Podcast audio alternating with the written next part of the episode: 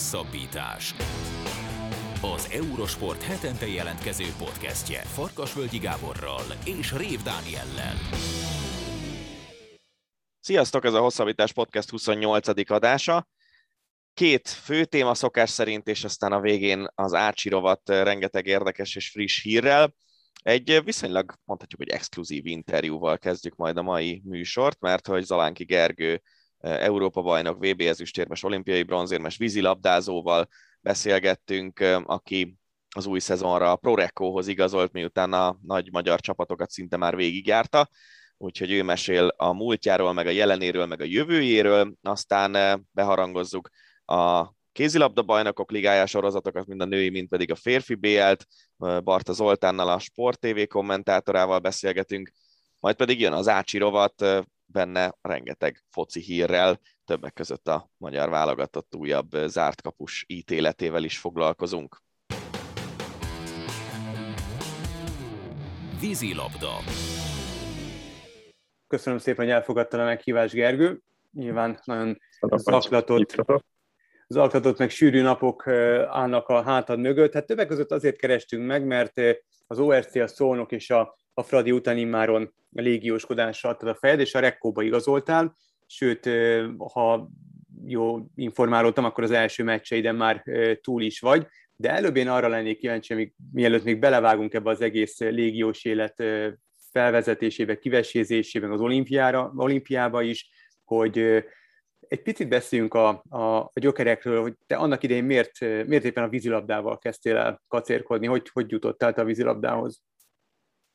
Nekem édesapám vízilabdázott, és hát az ő és a anyukám úgymond ők erőltették rám ezt a sportot. Én úszással kezdtem még, még tényleg, amikor nagyon pici voltam, és szerintem a vízilabdát azt olyan 7-8 évesen kezdhettem el, hogyha jól, jól emlékszem, és jól mesélték nekem. Úgyhogy ilyen abszolút szülői nyomásra kezdtem el, és aztán így a, ugye Egerbe születtem, és, és szerencsére ott egész, egész jó, hát sőt, nagyon jó a, a vízilabda utánpótlás, rengeteg jó játékos neveltek már ki, úgyhogy, úgyhogy szerencsém volt, jó edzőket kaptam, akik, akik tényleg látták bennem, hogy ez akár még, még jól is kisülhet, Úgyhogy, úgyhogy ahogy haladtam előre, én is így egyre jobban láttam, hogy ebbe tényleg ebbe van potenciál, és félretettem a, a többi dolgot. A gimnáziumba is már magántanulóként jártam, hogy, hogy délelőtt is el tudjak menni a, a felnőttek edzésére, úgyhogy, úgyhogy tényleg eléggé feltettem erre a, az egész életemet erre a sportra. Úgyhogy igen, ez, ez nekem elég, elég régóta így szeretem, és, és úgy gondolom, hogy jól döntöttem, hogy, hogy ezt választottam, és így, így mindent beleadtam. 95-ös születésű vagy, amikor már a, a nagy aranycsapat, tehát a Kánsás Benedek alkotta, vagy is még több legenda fémjelezte, Kemény Gárda nyerte sorra az olimpiai bajnoki címeket, akkor, akkor te már azért nyilván feltételezem nézted, követted ezeket az eredményeket. Ez a csapat mennyire határozta meg a pályafutásodat, illetve a sportág iránti szeretetedet? Igen, igen, emlékszem, és főleg a, a 2004-es döntőre emlékszem, hogy az egy, az egy talán a, tényleg az évszázad meccse volt. Abszolút, nekem ők, ők a példaképeim, leginkább ugye a Benedek Tibi és, és a Madaras Norbi, mint balkezesek, illetve Kis, Kis Gergely, azért azon a meccsen ő négy gól dobott és uh, tényleg úgy gondolom, hogy, hogy úgymond rajtuk nőttem fel, őket néztem, hogy, hogy, hogy lőnek, hogy csinálják ezt, meg azt, és, és tényleg az edzőim is mutogatták is, hogy, hogy ezt így kéne, mint a Tibi, akkor úgy kéne passzolni, mint a Madi, ilyenek, úgyhogy, úgyhogy ez tényleg benne volt, hogy, hogy végig kísértem őket, és szerencsém volt kettőjükkel dolgozni is, ugye Tibivel a, a válogatottba, Rióban, illetve a Madaras, mint a, a Fradiban, mint szakosztályvezető volt jelen, de, de azért egy, egy pár jó tanácsot azért tőle is kaptam. Úgyhogy, úgyhogy sokat, sokat köszönhetek nekik is. Ha ifi vagy, vagy junior korodra emlékszel vissza, akkor ott, ott mi volt a legmeghatározóbb emléked? Voltam három ilyen utánpótlás világversenyen. ahol két ezüstérem és egy, egy bronzérmet nyertünk, de nekem a, a legkedvesebb emlékem a Egerben az utolsó ifjúsági bajnokság, amit, amit megnyertünk egy, egy óriási harcban.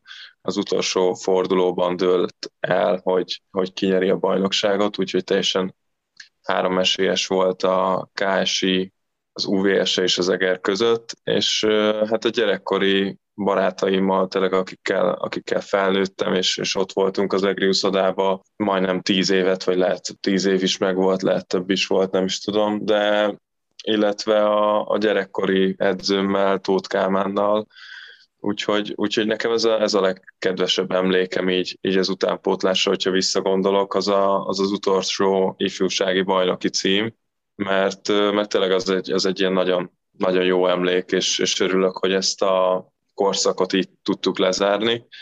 És, és akkor utána pedig jött a, az Egerben, kaptam egy három éves szerződést, úgy így kezdődött el a, a felnőtt karrierem. Nagyon komoly utat járt ebbe azóta, azért, hogyha megnézzük az eredménysorodat, nagyon fiatalon most már nagyon komoly eredmény rangsorokat lehet a te esetben, te esetedben is észrevenni, VB ezüst, EB arany, olimpiai bronz, Nyilván mindegyik torna más és más.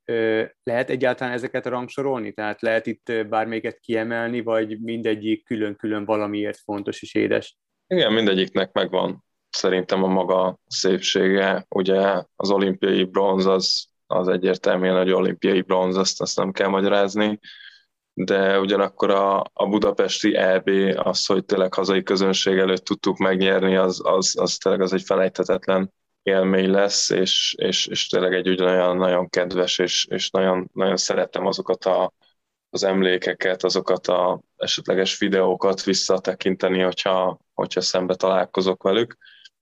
De a budapesti VB is hasonló, ahol, ahol amit nem sikerült megnyerni, de ott is a, az pedig a Margit szigeten játszottuk, rengeteg ember előtt. Ugye az volt az első, első világversenyünk a Mersz Tomival, és még, és még mellette még voltak világkupák, világligák, úgyhogy, úgyhogy tényleg mindegyiknek megvolt a, a szépsége, úgyhogy nem, nem, tudnák, nem tudnék dönteni ezek közül, hogy, hogy melyik a, a kedvencem.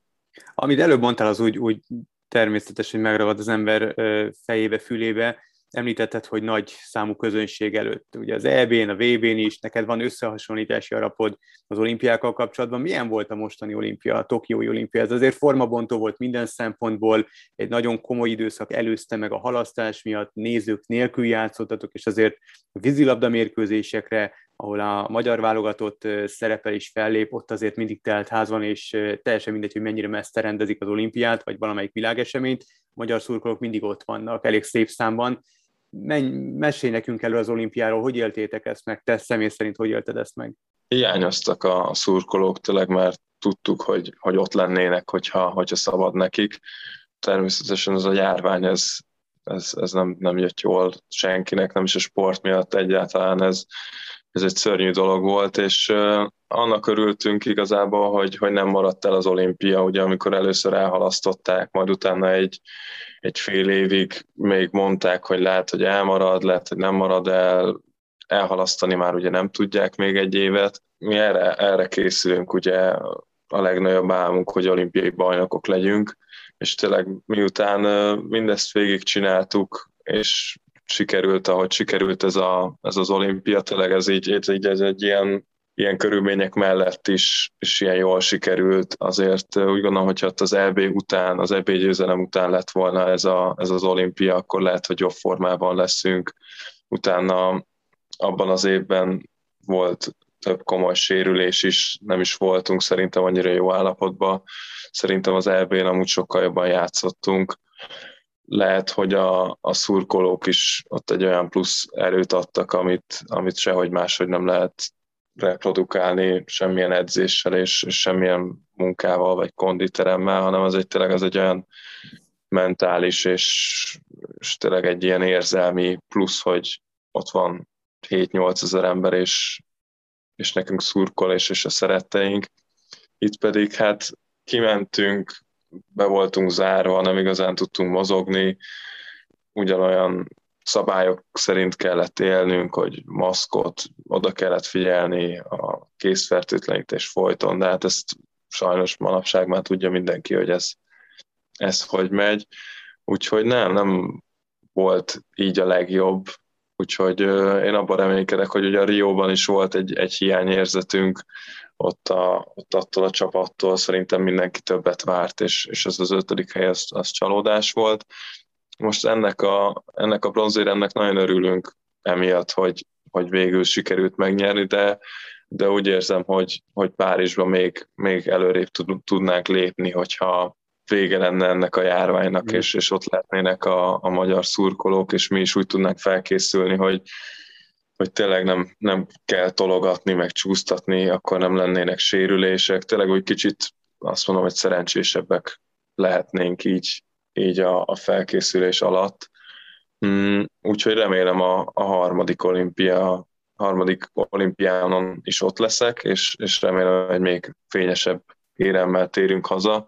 Úgyhogy, úgyhogy ezért is vagyok itt most Olaszországban, hogy, hogy egy szintet tudjak lépni, és úgy gondolom, hogy ez, ez kellett ahhoz, hogy, hogy én tovább tudjak fejlődni, tovább tudjak lépni, hogy itt az itteni dolgokat egy, egy teljesen más közegbe, tényleg a komfortzónámon kívül mindenki olaszul beszél a mutogatásokból, és egy-két szavat, szót már, már megtanultam, és, és abból próbálom összerakni, hogy, hogy mit is mondanak valójában.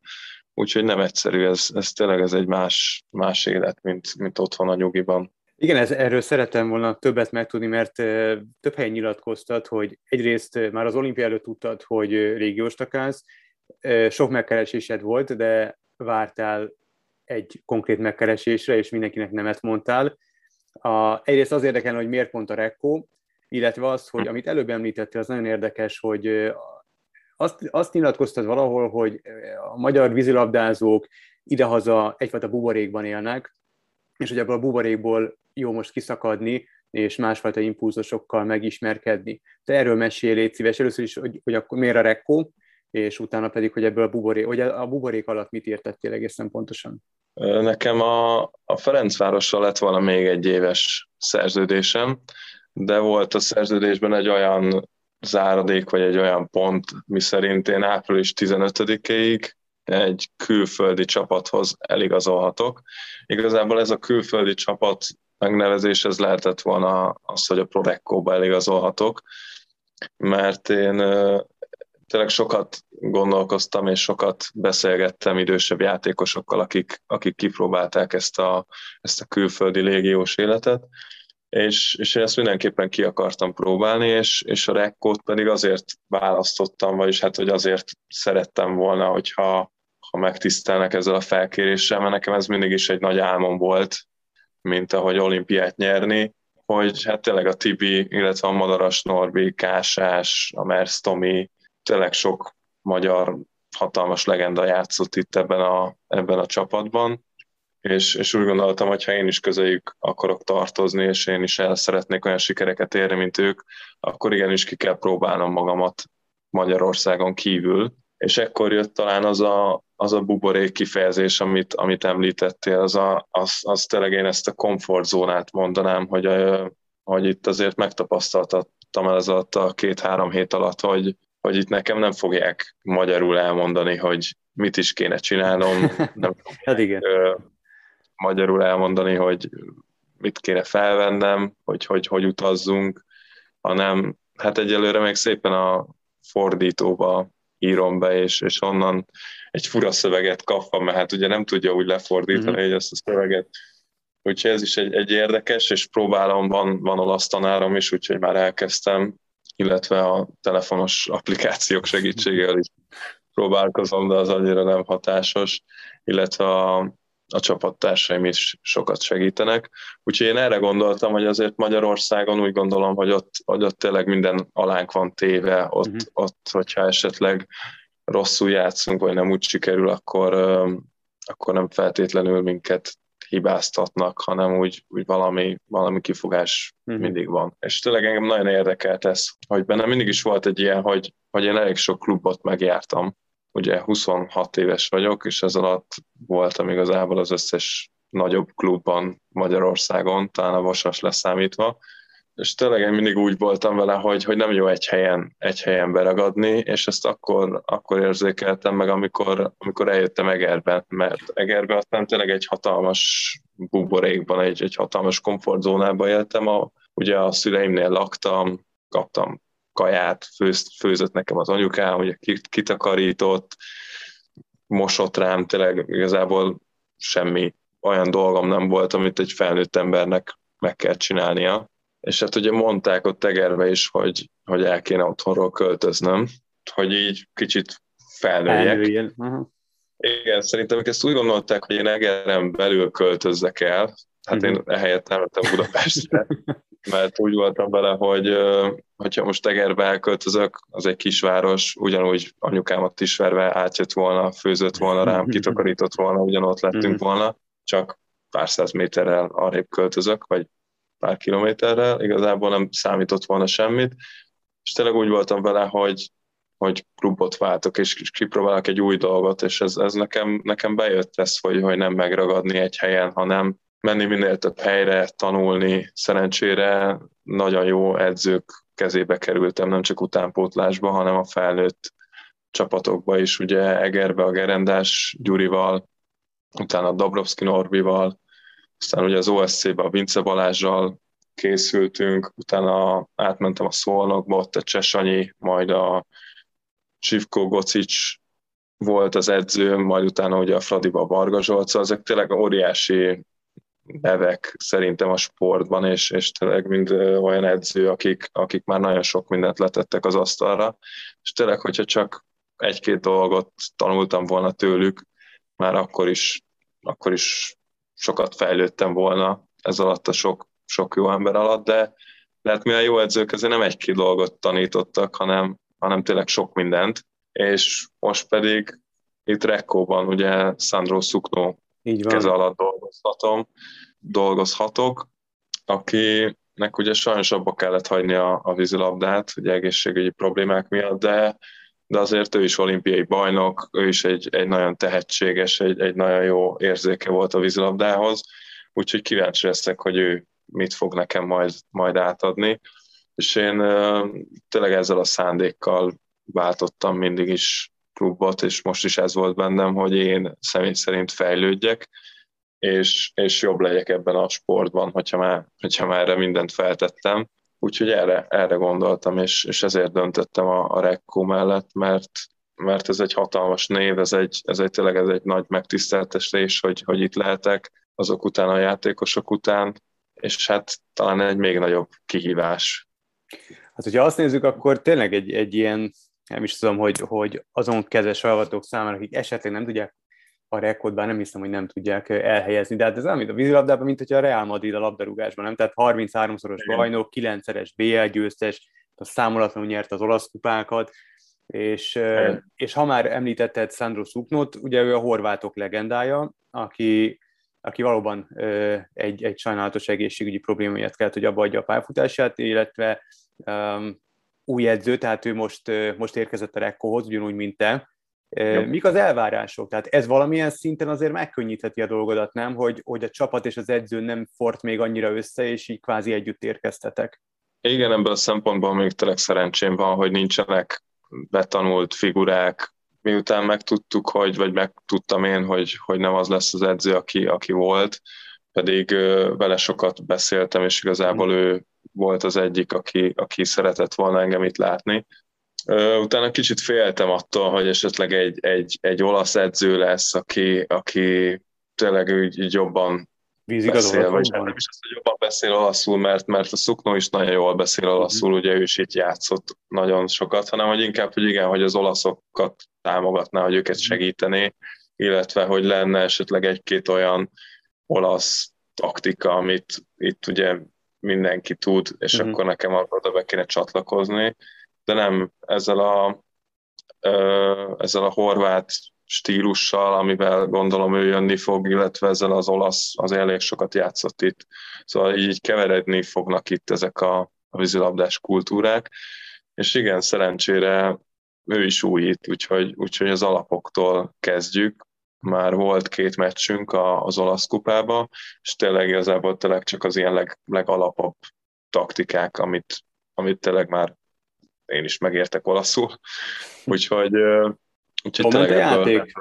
Jól ment, nagyon. Két meccset játszottunk, ugye, az Ancio és a Posilipo csapatával, és nem tudom, a két meccsen az első három gól dobtam, a másodikon elég sokat, szerintem ilyen 6-7 körül. Úgyhogy, de volt is bennem egy ilyen, hogy, hogy úgy azért szerettem volna jól kezdeni, Aha. szerettem volna tényleg nem utólag így belelendülni, hanem hogy így tényleg egyből így felveszem ezt a, ezt a tempót, mert, mert tényleg sokkal gyorsabb. Azért Magyarországon sokkal statikusabb, sokkal, sokkal lassabb a, a, a bajnokság. Itt ezek a gyengébb, mert ugye azért nyertünk 15-20 góllal is talán, mm. szóval azért elég, elég sima meccsek voltak, de hát tényleg ezek a fiatal, gyengébb csapatok is nagyon-nagyon pörgősek voltak, tényleg olyan, olyan taktikai húzásokat emzónáztak, és, és teljesen jól csinálták, amit, amit esetleg a magyaroknál nál ritka, ott, ott inkább így, így erőből próbálják megoldani a dolgokat. Úgyhogy tényleg teljesen más a, a bírói felfogás is, ami az elején kicsit, az első meccsen kicsit szokatlan volt, a második meccsre már kicsit jobban úgy állítottam a fejemet, hogy mi az, amire oda kell figyelni.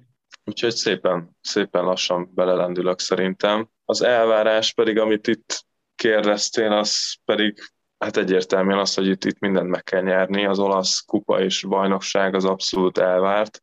Szerintem, hogyha, hogyha azt azt nem nyerjük meg, akkor, akkor nagyon mérgesek lesznek ránk a vezetőség, úgyhogy, úgyhogy azt úgy tudom, hogy nem akarok butaságot mondani, de hogy nagyon régóta ők azt folyamatosan megnyerték mind a kettőt, és tavaly kikaptak a bajnokságba, így nem tudom, mondták, hogy, hogy hány év után, de valamilyen tíz, uh-huh. tíz év körül, szóval tényleg nagyon régóta ezt ők folyamatosan megnyerik, és mindig van egy-két csapat, akikkel azért nagyot küzdenek, de de nekik azért ez tényleg elvárt, és hát, hát a bajnokok ligája győzelem is itt egy elvárt dolog, nem az, hogy kerüljünk be a Final Eight-be, esetleg a, a legjobb négy közé, hanem itt, itt tényleg itt azt mondják, hogy csak a, csak a győzelem az elfogadott. Úgyhogy ez a mentalitás amúgy tetszik, meg, meg igazából tényleg stresszes lesz szerintem majd, hogyha odaérünk. Úgy gondolom, hogy, hogy ahogy hallottam, azért mindig a, a légiósoktól kicsit több munkát várnak el, vagy esetleg, hogyha ha nem megy úgy a csapatnak, akkor úgy gondolják, hogy majd mi átlendítjük a, a, a játékot egy esetleges holdponton, úgyhogy, úgyhogy erre, is, erre is fel kell készülnöm. Most mennek az edzések, tényleg egy ilyen nagyon alapozó fázisba minden edzésen úszunk legalább egy 3-4 ezer métert, és utána reméljük, hogy hogy labdázunk egy kicsit, de az se túl gyakori. Úgyhogy holnap elmegyünk egy máltai edzőtáborba, és utána, utána hogyha hazaérünk, akkor folytatjuk a, a, a bajnokságot és a kupát, és aztán október közepétől kezdődik a bajnokok ligája. Ugye az lesz majd a leginkább az érdekes. Hát összeszámoltuk itt a, a csapattársakkal, hogy ilyen 60 meccs körül lesz az évben, úgyhogy, úgyhogy lesz, lesz idő gyakorolni és felvenni ezt az olasz stílust. Hát elég, elég komoly menetrend, meg nagyon komoly időszak, meg meccsek várnak rád. Gergő, nagyon szépen köszönjük, hogy a rendelkezésünkre álltál, és nagyon sok sikert a rekói szerepvállaláshoz, meg a légiós élethez, és remélhetőleg majd még az idén során beszélhetünk veled. Köszönöm szépen. Kézilabda. Műsorunk második részében kézilabdával folytatjuk, hiszen elkezdődött a Bajnokok Ligája mind a nőknél, mind pedig a férfiaknál, és Barta Zoltánnal, a Sport TV kommentátorával beszéljük meg, hogy milyennek lehetnek idén az erőviszonyok. Szia Zoli! Sziasztok, jó napot kívánok, üdvözlök mindenkit én is! Kezdjük a nőkkel, mert ők kezdték egy picit korábban a versenysorozatot. Nagyjából a helyzet abból a szempontból változatlan, hogy továbbra is két magyar csapat van ott a 16-os csoportkörben, és az egyik ezek közül a csapatok közül a Győri Audieto az egyik favoritja a sorozatnak. A Ferencvárosnál pedig vannak kérdőjelek. Szerintem szinte minden szezont az elmúlt években így kezdett el a, a női bajnokok ligája. Hogy látod most a győriek helyzetét? Olyan szinten kiemelkedő favoritok, mint voltak néhány évvel ezelőtt, vagy följött hozzájuk néhány másik csapat? Ha ezt két héttel ezelőtt kérdezed meg, akkor azt mondom, hogy nem annyira egyértelmű favorit. Már csak azért sem, mert ugye még mindig keveset edzettek együtt, viszonylag gyorsan jött az első, első meccs a, a Vipers ellen, sérültek vannak, ugye több hiányzó volt beálló poszton, csak Pintel maradt, de aztán jött ez a Vipers meccs, ami meg azért úgy picit fordított bennem a, a dolgom, mert aki látta azt a mérkőzést, és látta azt, hogy mit csinált a, a Győr a tizedik perc után, arra meg azt lehet mondani, hogy szeptember 10-e ide vagy oda, a címvédő elleni mérkőzés, olyan 50 perc, amivel, amivel igazából bajnokok ligáját lehet nyerni, és majd bármelyik csapatról beszélünk a négy magyar közül, azért azt előre bocsátanám, hogy tök mindegy, hogy milyen meccset játszott a Győr, tök mindegy, milyen meccset játszott a Veszprém, azért ez annyira szeptember közepe, és annyira áprilisban, meg májusban fognak eldőlni a dolgok. Minden esetre a Győr Vipers elleni meccse az, az egészen brilliáns volt, és azt hiszem, hogy mindenkinek a várakozását felülmúlta. Abszolút, és utána ráadásul egy jelentősen megerősödött Krim Jubjana ellen idegenben tudott nyerni a Győr a második körében a csoportkörnek már pedig innentől kezdve jó eséllyel megnyerheti a csoportját, és könnyebb úttal jut, vagy könnyebb ellenfeleken keresztül juthat el a budapesti négyes döntőig. Mi a helyzet a riválisokkal, azokkal a csapatokkal, amelyek az elmúlt években meghatározták a női BL-t? Gondolok itt az oroszokra, a Vipersre akár, francia klubok, náluk a játékos mozgások alapján látsz olyan riválist, amely felveszi majd a versenyt a tavasz folyamán a győrrel? Ugye egy csoportban mondjuk az oroszok közül a CSK Moszkva van a Győrrel, ráadásul pont majd jövő héten vasárnap lesz egy Győr CSK Moszkva mérkőzés, azért ott voltak is tervek, voltak olyanok, amik összejöttek, itt Anna Grossra lehet gondolni elsősorban azért a, a bajnokok ligája tavalyi szezonjának mondjuk első számú átlövőjét, ráadásul jobb átlövőjét megszerezni, azt hiszem nagyon komoly, nagyon komoly fegyvertény, és ezért roppant kíváncsi leszek arra, hogy mire megy egymással a Győr és a CSK. -a. Láttuk azt, hogy a, ha már másik csoport és ha már oroszok, akkor a Rostov mit csinált Bukarestben, hogy nem tudom, 40 percen keresztül 10 gólt kapott a Cseszemétől, azért ott Edvidzsel, Amorimmal a védekezés azt hiszem, hogy egy, egy új szintre emelkedik, ott van ez a Vipers, ahol, amiről tudjuk, hogy gyakorlatilag a, a norvég válogatott azon fele, amely nem Győrben játszik, de ott azért szerintem az, hogy Henry Reisztárot elveszítette a csapat, és jött ugyan Nerea Pena, meg jött uh, Isabel Guldén, meg jött Tomori Zsuzsanna, szerintem Henry Reisztár mondjuk a, a tavaszi BL szezon, meg az elmúlt hónapok legjobb formában lévő uh, női kézilabdázója az egész világon, ráadásul jókorban, 22-23 éves csupán, ugye ez a háfra korosztály, úgyhogy roppant érdekes lesz. Most itt az esélyekről még mindig nehéz beszélni. Én ez alapján, a két forduló alapján azt mondom, hogy a, a Győrnek óriási esélye van arra, hogy megnyerje, megnyerje a bajnokok ligáját, de, de nem egyedüli esélyes, szerintem ez is kijelenthető. Hogyha Fradival, Fradival kapcsolatban beszélünk, akkor említetted ugye most az előbbi pár mondatod legelején, hogy, hogy eléggé szeptemberi a forma, teljesen érthetően. A Fradi is eléggé kétarcú játékot mutatott mind Dortmundban, mind pedig a második mérkőzésén a Podravka ellen. A Fradi-tól mit várna, mit lehet várni az idei BL-ben? Én már az előző szezont megelőzően is arra gondoltam, hogy most már azért ezzel a játékos kerettel, ennyi rutinnal, azért most már azt lehetne mondani, vagy azt, jó lenne azt mondani a szezon megelőzően, vagy a szezon elején, hogy ez az az év lehet a Ferencváros számára, amikor reális esélye van arra, hogy bejusson a legjobb négy közé a bajnokok ligájába.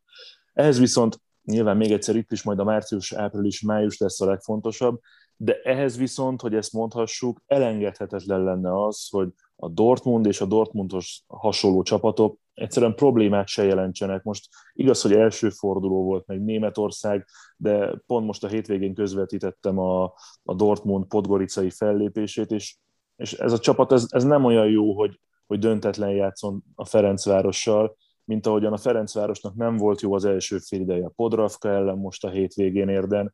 Nekem az, az lenne nagyon szívderítő a Fradi szempontjából, hogyha azok a jó periódusok mérkőzésen belül, mint ami mondjuk volt most a Podravka ellen a második félidő első felében, valahogy azt nem negyed óra, ne negyed óra legyen, hanem legyen 45 meg 50 perc, és akkor azzal a játékkal viszont bármelyik csapatot szerintem a Ferencváros meg tudná verni, csak hát ezt, ezt valahogy jó lenne állandósítani.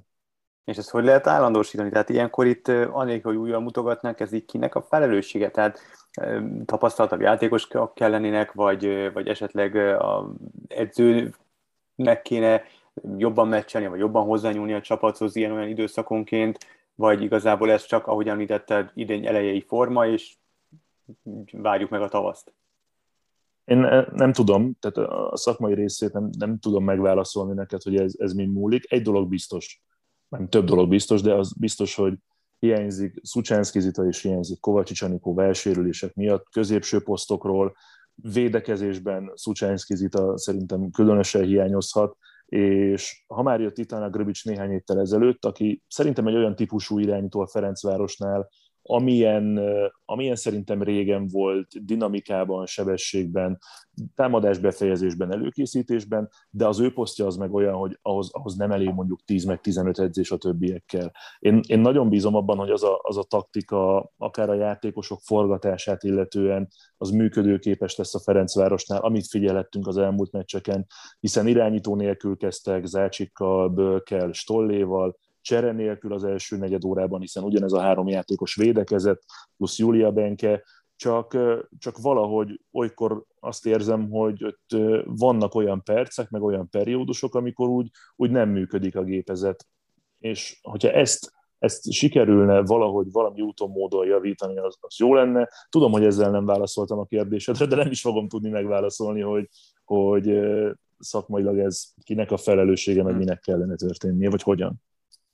Minden esetre a Fradinál az egy érdekes helyzet szerintem, hogy ugye mindig is egy olyan klub volt, a női kézilabda csapatra gondolok, ahol ugye magyarul zajlanak az időkérések, magyarul zajlik az egész kommunikáció a csapat tagjai, illetve a stáb között, és most egy olyan helyzetbe került a Fradi azzal, hogy kiestek a sérültek, és jött Grbic, aki nyilván augusztus 20-a óta nem tanult meg magyarul semmilyen szinten, hogy a meghatározó játékosok, és talán mondhatjuk, hogy az első sora a Fradinak, az inkább légiósokból áll, mint magyar játékosokból jelenleg.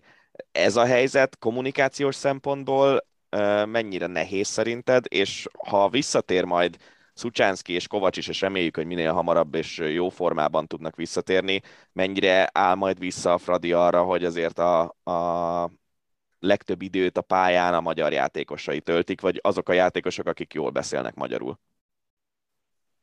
Hát akkor kezdem az első felével. Biztos, hogy nagyon nehéz, és biztos, hogy mondjuk egy időkérésnél az a 60 másodperc, ami az edző rendelkezésére áll, az ebben az esetben nem 60 másodperc a fordítások miatt, mert azért Fordán ott fordít a külföldieknek, de, de nyilvánvalóan nem, nem szinkron tolmács az elsődleges feladata. Én att, vagy a foglalkozása, én attól reszketek mindig ebben a helyzetben, hogy azért a, a meccs hevében, nagy zajban tényleg elég egy rosszul hallott szó, egy rosszul lefordított szó, és az, hogy keresztül megy két csatornán a vezetőedzőtől a játékosig az információ, én ebben, ebben azért érzek rizikót. Tényleg csak gondoljunk bele abba, hogy a, az utolsó 20 másodpercre egy figurát mondjuk kitalál Elek Gábor, hogy legyen az a játék, és, és elcsúszik a, a hang vagy a fordítás valahol, és, itt ez, ez, ez lehet kommunikációs zavar, biztosan nem egyszerű, biztosan jeleznék a játékosok, hogyha ez nekik komoly probléma lenne, és, és változtatnának rajta valamilyen úton, módon. Ha pedig visszatér Szucsánszki Zita és Kovacsics Anikó, én azt hiszem, hogy azért Emily Bölk helye megkérdőjelezhetetlen a csapatban. Angela Malestein egyre jobb formája miatt, meg egyébként is a képességi, képességei miatt megkérdőjelezhetetlen a csapatban. Albisziastól kell védekezésben, mint ahogyan majd fog kelleni Szucsánszki Zita is. Nem tudom azt, hogyha a Szucsánszki és Kovacsics visszatérnek, meg hogy egyáltalán ez mikor lesz, meg milyen formában, akkor mennyivel lesz több a, a magyar játékperc a Ferencvárosnál, nyilvánvalóan több lesz, mert külföldi hiányzó nincsen, de én olyan jelentős változást ebben, ebben azért nem érzek így, így első körben. És egyébként szerinted ez egy fontos kérdés a Fradi szurkolók, az egész csapatnak a, a világnézeti oldaláról nézve? Szerintem ez, ez ízlés kérdése, és most Ferencvárostól függetlenül is, tehát én, én, én megmondom őszintén, személy szerint nem szeretem azt, amikor puffogtatják a, a magyar csapatoknál, hogy ennyi magyar játékos van, annyi magyar játékos van, mert, mert ez, ez klubcsapat, most vehetnénk egy csomó sportág, csomó csapatát, én, én nem vagyok ennek a híve, meg annak sem feltétlenül, hogy mondjuk a klubcsapatoknak kell, hogy olyan felelősségérzete legyen a válogatottal kapcsolatban, amit, amit sokan elvárnak. Mert akárhogy nézzük, ez egy igen komoly biznisz, nagyon komoly üzlet, nagyon sok százezer meg millió euró múlik rajta. Én, én nem tudom. Az, hogy a Ferencvárosnak az árszpolitikája, meg a, a Fradi család, meg a Fradi szív az ebben az esetben, vagy ebben a kérdésben mit akar, az megint egy másik kérdés. Én azért még nem hallottam a Ferencvárosi női kézilabda csapattal kapcsolatban olyan, olyan negatív hangokat, akár a lelátóról, akár a sajtóból, hogy ezzel probléma lenne. A kérdés inkább a tendencia, eddig ugye meghatározták a, a négyes számot, mint, mint légiósok a Fradinál, most már vannak öten, és akkor a kérdés az, hogy mondjuk ez, ez fog-e, fog-e egy még magasabb számot hozni az elkövetkezendőkben.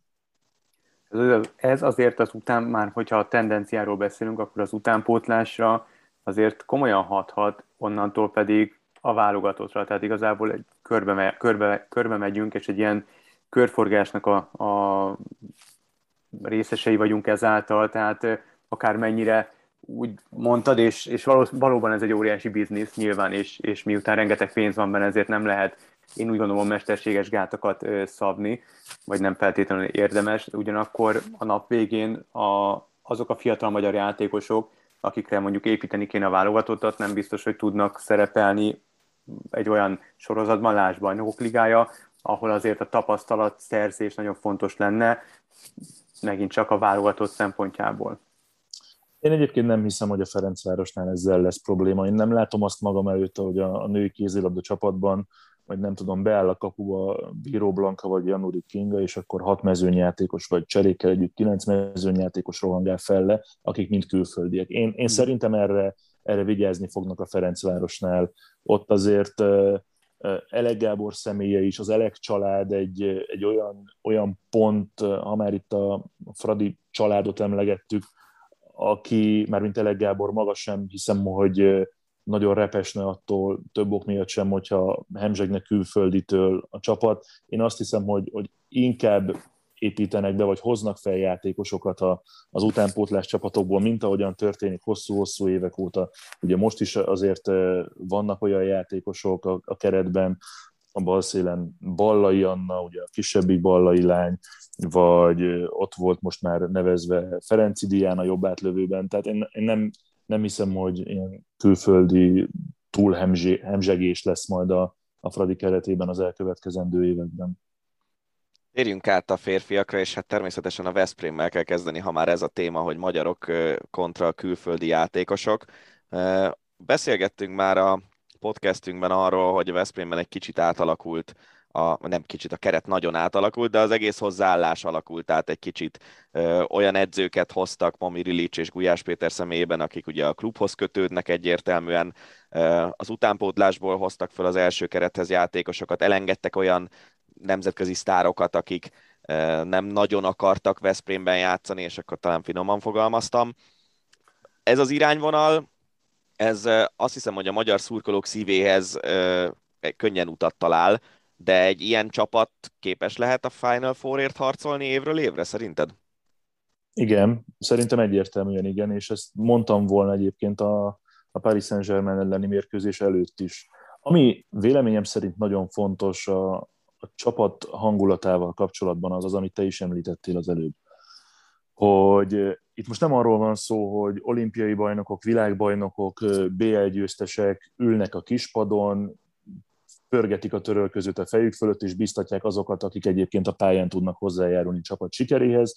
Persze meg mellette egyébként nyilván felteszik egymásnak a kérdéseket, hogy vajon ők miért nem játszanak, miért nem férnek be. Ennél egy sokkal egészségesebb felállás az, véleményem szerint legalábbis, hogyha egy ilyen csapatnak van mondjuk 12-13, 11-13 nemzetközileg elismert jó játékosa, akikből lehet jó csapatot faragni, akikkel lehet eredményt elérni, plusz a kispadon most már nem Markus Szenek, Siskárjovok, Tönészenek ülnek, hanem Dörnyei Borisok, Lukács Péterek, Zoránok, akiknek az önmagában egy óriási siker és élmény, hogy ott lehetnek ezekkel a játékosokkal a világ kézilabdájának tetején legalább benevezve, és a hangulatában is azt hiszem, hogy ez nagyon fontos, meg az is, amit szintén említettél, hogy két olyan edzője van most a Veszprémnek, akik egyek, vagy még kettők azok közül, akik, akiket szerettek a, a nézők a, a B közép elsősorban, és az az egymásra találás, amit például át lehetett élni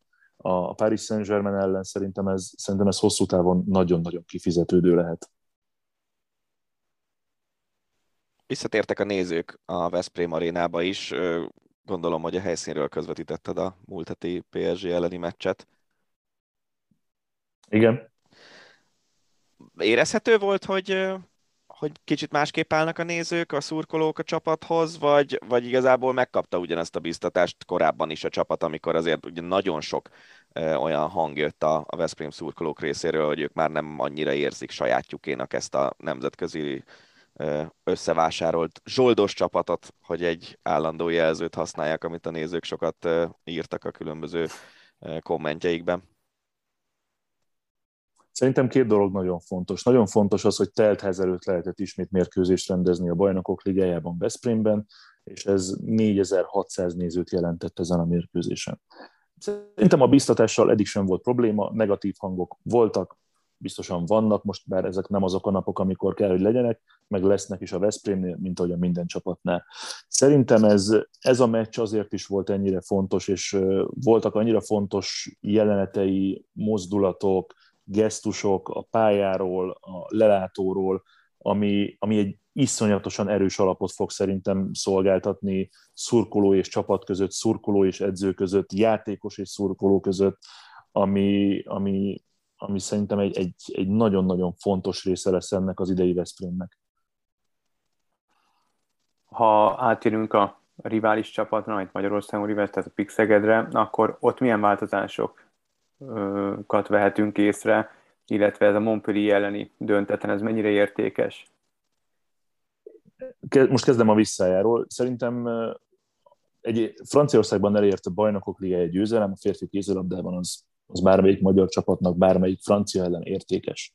Pláne úgy, hogy a vége előtt négy perccel mínusz három volt, és onnan sikerült kiegyenlíteni, persze a győzelem is összejöhetett volna. Én azt hiszem, hogyha nézzük ezt a csoportot, és azt mondjuk, hogy, hogy azt reméljük, hogy Kiel Szeged versenyfutás lesz az első helyért, akkor Montpellierben egy döntetlen jó, pláne, hogyha itthon sikerül legyőzni a franciákat, és akkor gyakorlatilag, hogyha nagy probléma nincsen, a Montpellier-t legalább az egymás elleni részét ki lehetne pipálni.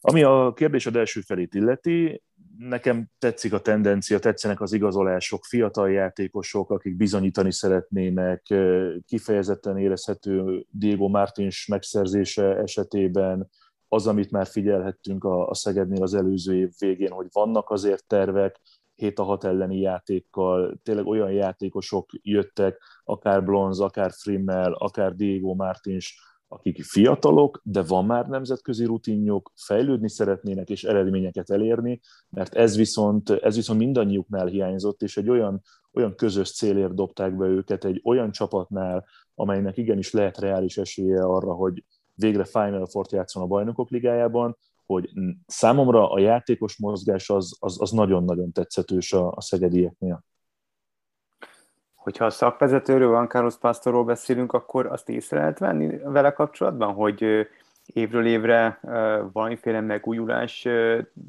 jellemzi őt? Tehát, hogy jönnek a játékosok, most, most igazán beleerősítettek, épül az új stadion, tehát, hogy tényleg van egy nagyon, nagyon bíztató jövőképe az amúgy is azért sikeres Szegednek, de én, mint laikus, ez úgy érdekel, hogy azért ő már nagyon régóta a Szeged vezető edzője hogy észre lehet venni valamiféle tendenciát ebben is, hogy, hogy próbál megújulni ő is edzőként?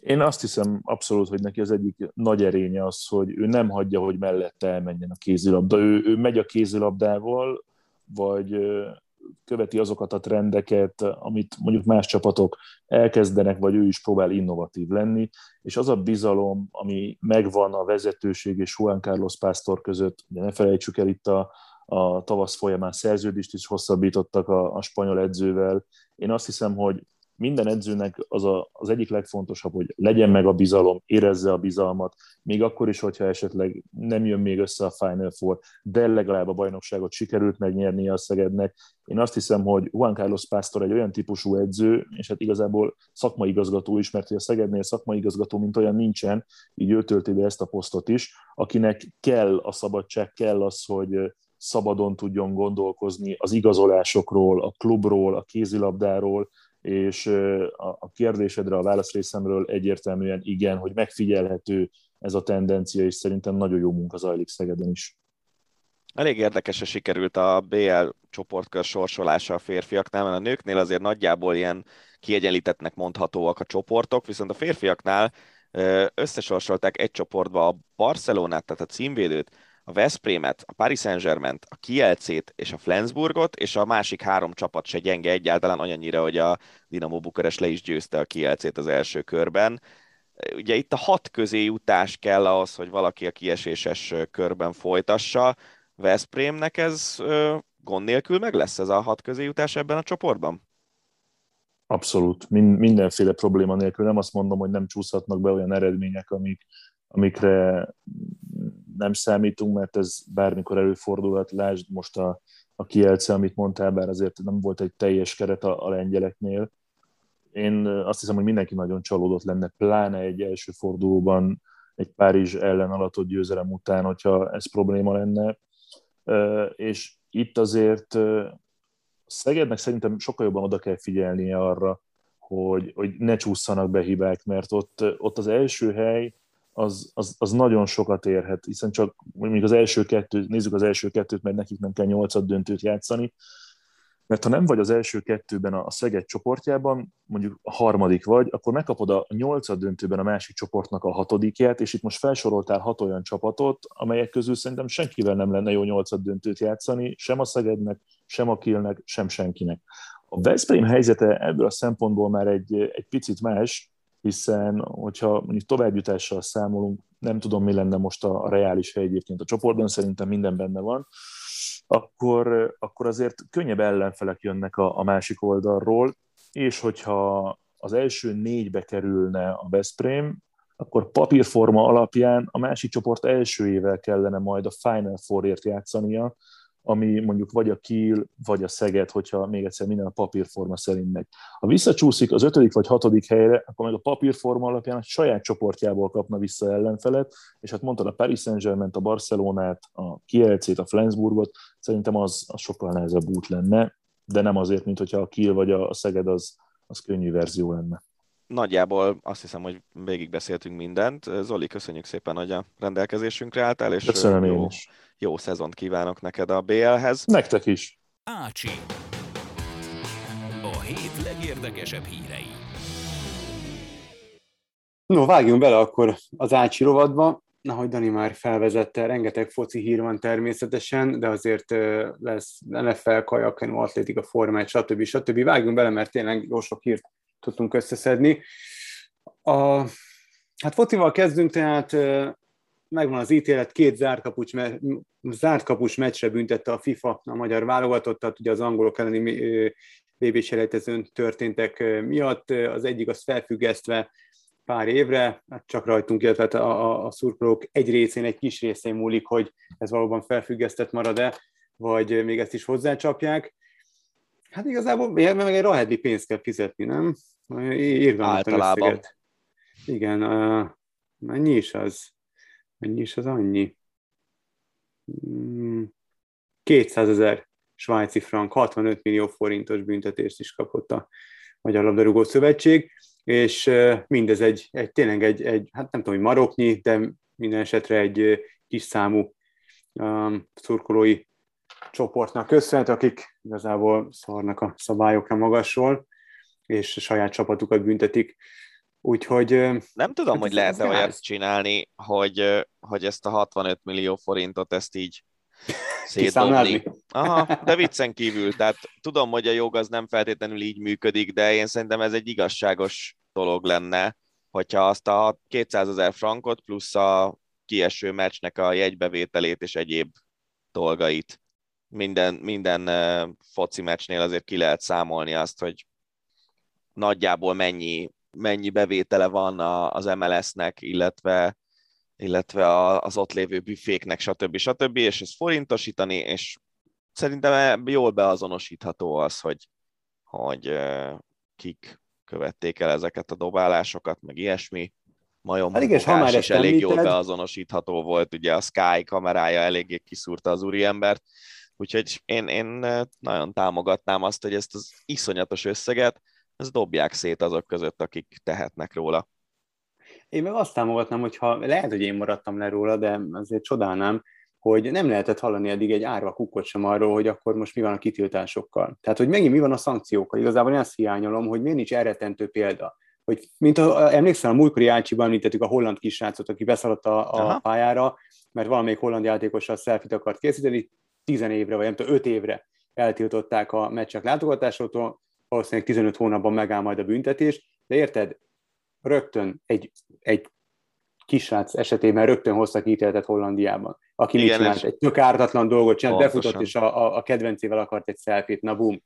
Uh, nyilván áthágta a szabályokat, jár érte valamiféle szankció, de ebben az esetben ez sokkal súlyosabb volt. Tehát ezek, ezek rasszista megnyilvánulások, húogások, stb. Bla, bla, bla, mindig erről van szó, ezt már kiveséztük, és semmiféle szankció nincs, semmiféle büntetés nincsen, vagy legalábbis nem lehet róla hallani, pedig és igazából kéne. pontosan, tehát hogy hallani kéne róla, hogy megindították van, az ügyet, beazonosították az elkövetőket, ez az ítélet. Így van, és egy elretentő kemény, kemény büntetés kéne, hogy eszébe nem jusson a, a többinek, vagy a, az újabbaknak ilyen ilyen, ilyen, ilyen botrányos viselkedéssel észrevétetniük magukat, mert ezzel igazából a nap végén most kit bántanak? Hát nyilván a válogatottat, a szurkolók nagyobb részét, és az MLS-t.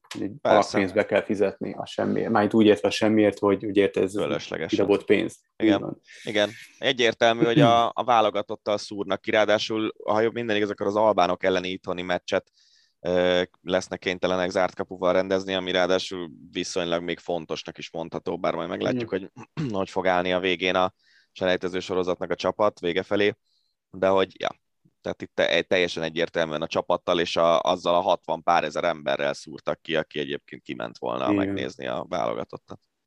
Így van. Ma már válogatott, csak hogy még nagyobb legyen a szomorúságunk, megsérült, és már meg is műtötték Szalai Ádámot, a bal térdét kellett műteni a csapatkapitánynak, és, és hát egy ideig nem állhat majd Márko Rossi szövetségi kapitány rendelkezésére. Ez már magában egy, egy komoly érvágás. Az a másik, hogy nyilván én remélem, hogy Szalai Ádám hamar felépül, de azért már ő sem az a fiatal játékos, tehát ki tudja, hogy ez most mennyiben hátráltatja majd itt a, a, a, a pályafutását, illetve az nagyobb gond az, hogy, hogy kivel pótolja majd Szalai Ádámot a szövetségi kapitány, mert Szalai Ádámnak a, a, a játékban betöltött, a taktikában betöltött szerep az óriási.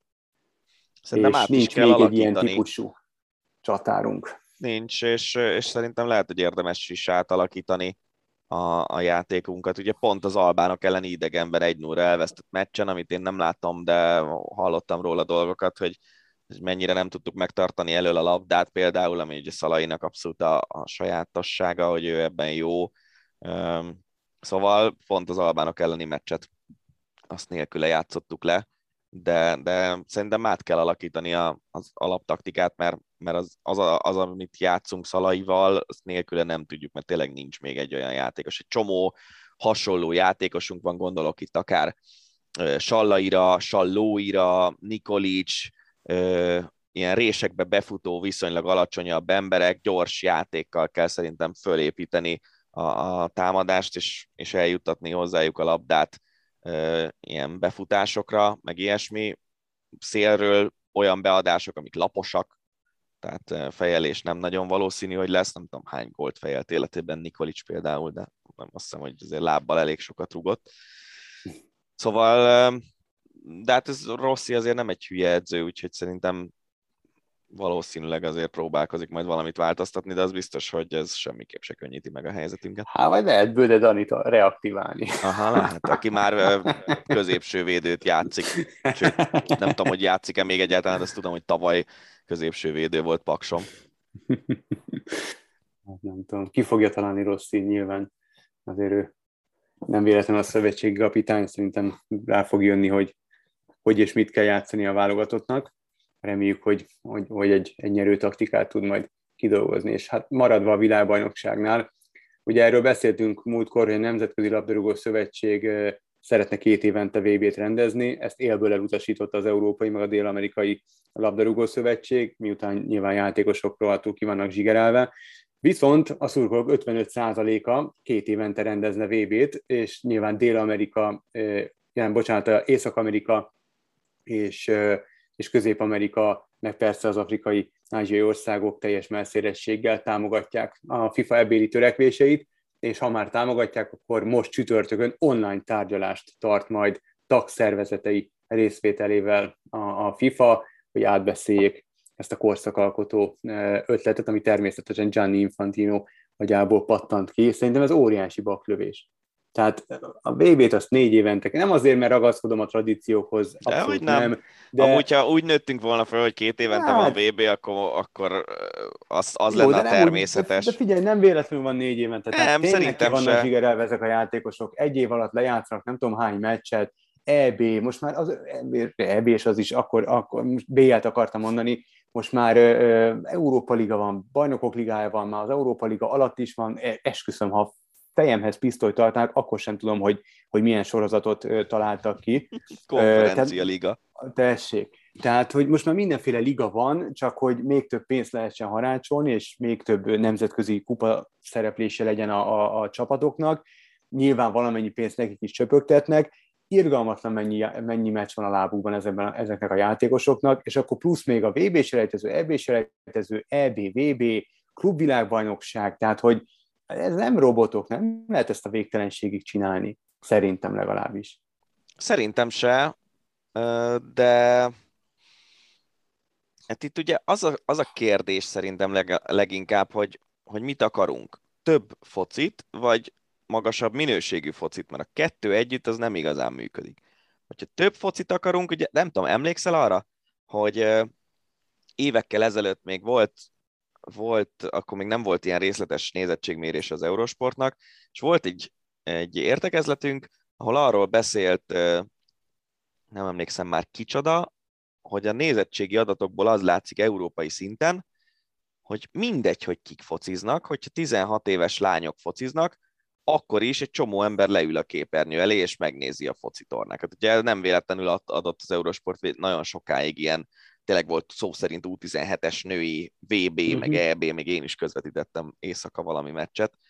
Szóval az biztos, hogy a focira van igény, de az is biztos, hogy vagy több jó játékos kéne a jelenleginél, vagy, vagy valami olyasmi sapkát bevezetni, hogy esetleg bővítettebb keretekkel dolgozzanak a klubok, és meglegyen az, hogy egy, egy játékos mondjuk a bajnokságában hány játékpercet tölthet a pályán.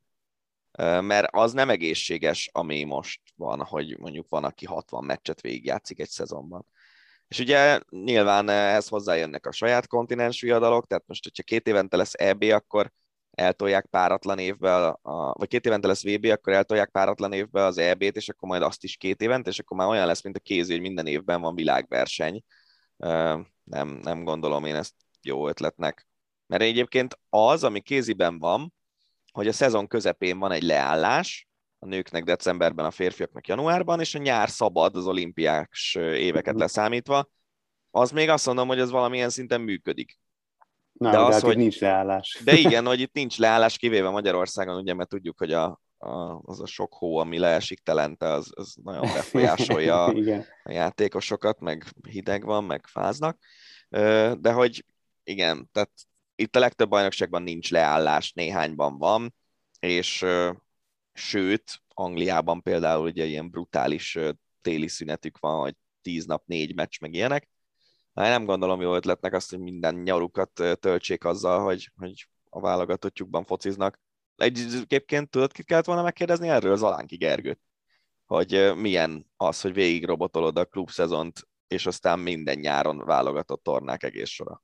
Igen. Igen. No, heti Ronaldo. Tudod, Van egy pár Ronaldo várom.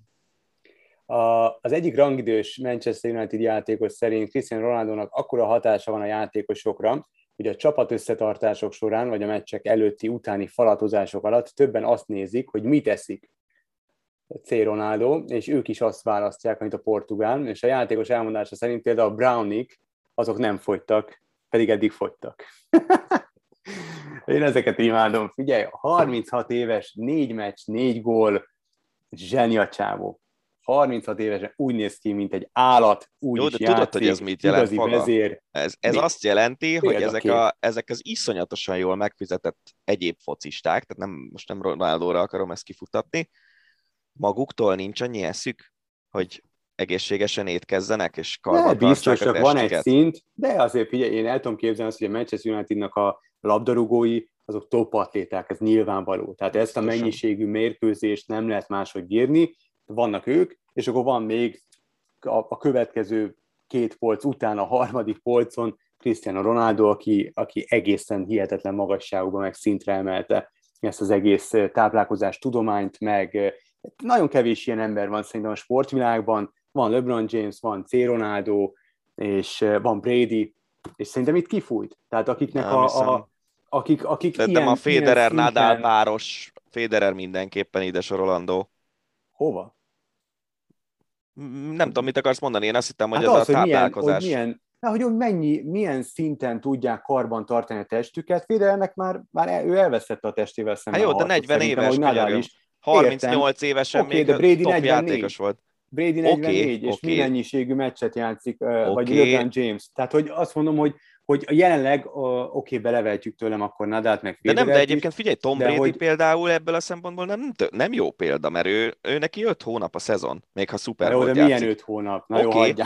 Ne, ne, ne, faga, de most viccen kívül. Szerintem nem, nem összehasonlítható egy NFL irányító, főleg 2020-ban játszik mondjuk rájátszással együtt 10, 9-20 meccset egy szezonban, azt szerintem nem összehasonlítható, aminek ugye a felét tölti a pályán, és annak az időnek is egy viszonylag jelentős része az arról szól, hogy pörgetik az órát. Tehát szerintem az nem összehasonlítható azzal, mint amit mondjuk LeBron James, aki a másik példád volt, a pályán tölt, vagy Cristiano Ronaldo, azzal se. Szerintem az NFL-ben irányítóként ráadásul, ahol ugye a fizikális kontaktot azt, azt igyekeznek a létező legkisebbre csökkenteni már a ligában a, a szabályrendszer alkalmazásával, meg a szabályok kialakításakor.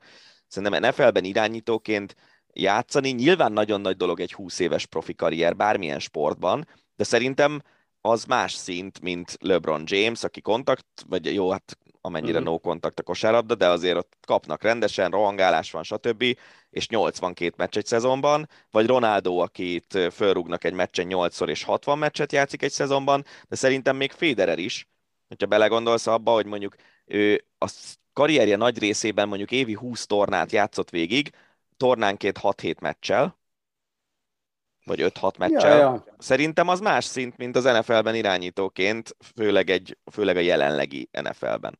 De ettől még Brady-t abszolút elismerem, csak azt mondom, hogy, hogy ilyen, hogy mondjam, táplálkozástudomány, meg edzettség, meg ilyesmi szempontból Brady óriási, viszont szerintem az ő posztja, meg az ő játéka, az, az azért nagyon más ilyen szempontból, mint a, Mhm. mint a többieké. Tehát ő, ő effektíve Na, szerintem ezzel egyet tudok érteni. 30 Ezen- ezen percet tölt a ki. pályán hetente. Nettó 30. Há, igen, oké, de persze most ezt, ezt tovább nyújthatjuk, hogy csak egyszer ne legyél ennyire edzett, egyszer ne figyelj ennyire, és akkor tehát ott, ott véletlenül elalszol, az, az nem olyan, mint amikor mondjuk LeBron James véletlenül elalszik, és akkor kivezeti az vonalon túlra a labdát, vagy ellépi, itt Persze. rádesik egy 200 kilós csávó, és kész. Persze. Meghaltál. De, de ezzel csak azt akartam mondani, hogy ezek a, a zsenik, akik, és ide vehetjük akkor a, a, a két teniszóriást is, egészen elképesztő, hogy milyen szinten hazudtolják meg a, a korukat, hogy milyen szinten tudták kitolni a pályafutásukat, ez párját ritkítja, tehát nagyon kevés ilyen van, és ezért mondom, hogy, hogy Ronaldo ott van a, a, a a Manchester United jelenlegi kereténél kb. két polccal feljebb, és gondolom, hogy ezért példakép, és ezért nem eszik meg még azt az egy nyomorult Brownit sem, szerencsétlenek, mert, mert azt nézik, hogy na nézd a legenda, mit eszik, dinnyét sajtal, akkor toljunk is dinnyét sajtal. Most csak mondom, hogy baromság. Aztán lehet, hogy kiderül, hogy szopatja a csapattársakat. az is lehet, hogy otthon szétszabálja magát. Igen, cheesecake-kel. Na, de még egy Ronaldo sírma az még ennél jóval viccesebb. El kellett költözni a családnak a 6 millió fontos birtokról, mert a közelben legelésző juhok reggelente marha hangosak voltak, csupán két hétig bírta a családot, és hát elköltöztek máshová, nem tudom, hogy sajnos, hogy hová, de most már, hát érted, azért ki kell aludni az embernek magát. Egyértelműen, de azt gondolom, hogy a hangszigetelt ablakok feltalálása óta azért ez egy működőképes dolog. Hát lehet, hogy ezek nagyon hangos angol juhok voltak. Figyelj, lehet, hogy City Drucker juhok hallod. Én voltam Londonban olyan lakásban, ahol egy ilyen közlekedési központra nézett a terasza a lakásnak, rohadt hangos volt, becsuktad az ajtót, és egy pisszenést nem hallottál. Olyan, olyan nyílászárók vannak most már, és azért Ronaldónak talán belefér a büdzsébe. De mindegy, ők Lehet. tudják, hát egészségükre. Így van, így van. Maradunk a Premier League-nél, mert volt egy nagyon sportszerű és nagyon érdekes hír. Ugye van ez a Harvey Elliott nevű játékos, Liverpool fiatal, minden idők legfiatalabb Premier League debütánsa, ütközött Pascal Struikkal a Leeds elleni meccsen, és a játékost kiállították, Eliott pedig súlyos sérülés szenvedett, tavaszig nem is játszott, és nem történt szabálytalanság, Struikot eltiltották, és Eliott a kórházból üzent, hogy nem kellett volna eltiltania a szövetségnek a játékost, mert nem történt valójában semmi, és üzent a, a játékosnak, hogy hogy uh, nyilván vannak ilyenek a, a fociban, ez, ez benne van, sok sikert kíván neki, és uh, kvázi uh, biztosította, hogy no hard feelings, és majd találkozunk a pályán. Nagyon tetszett, nekem megmondom őszintén, és egy ilyen a részét, játékos, ilyen sportszerű. Azt a részét hallottad a sztorinak, hogy uh, Eliott mellé vittek be egy uh, kisrácot egy kartöréssel uh-huh. a kórházba, és odaadta neki a mezét? Igen, igen. Nagyon, nagyon, nagyon szimpi uh, Harvey Eliott. Egyébként nem tudom, tehát azért ha a VAR világában ő kapott egy piros lapot, nyilván azt leellenőrzik, hogy az jogos-e. Ha nem mm. lett volna jogos, akkor visszaminősítik sárgának, vagy akár el is veszik a, a lapot kompletten.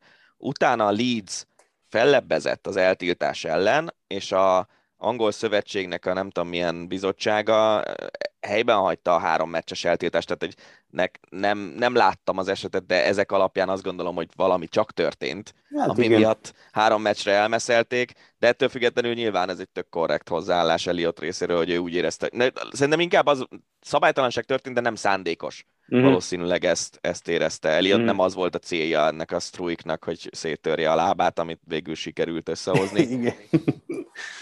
De igen, tök jó lenne, hogyha minden sportoló így állna a másikhoz, mint ahogy Eliott állt. Így van, maradunk Liverpoolnál, egy nagyon érdekes felmérést készítettek Liverpoolban, amiatt a Mo Salah, a csapat játékosa, azóta csökkent az idegen gyűlölet, a bevándorlók és különösen a muszlimok elleni támadás a városban 19%-kal, valamint a gyűlölködő online kommentek 50%-kal estek vissza. Tök Először is szerintem tök érdekes, hogy ilyen felmérést készítenek.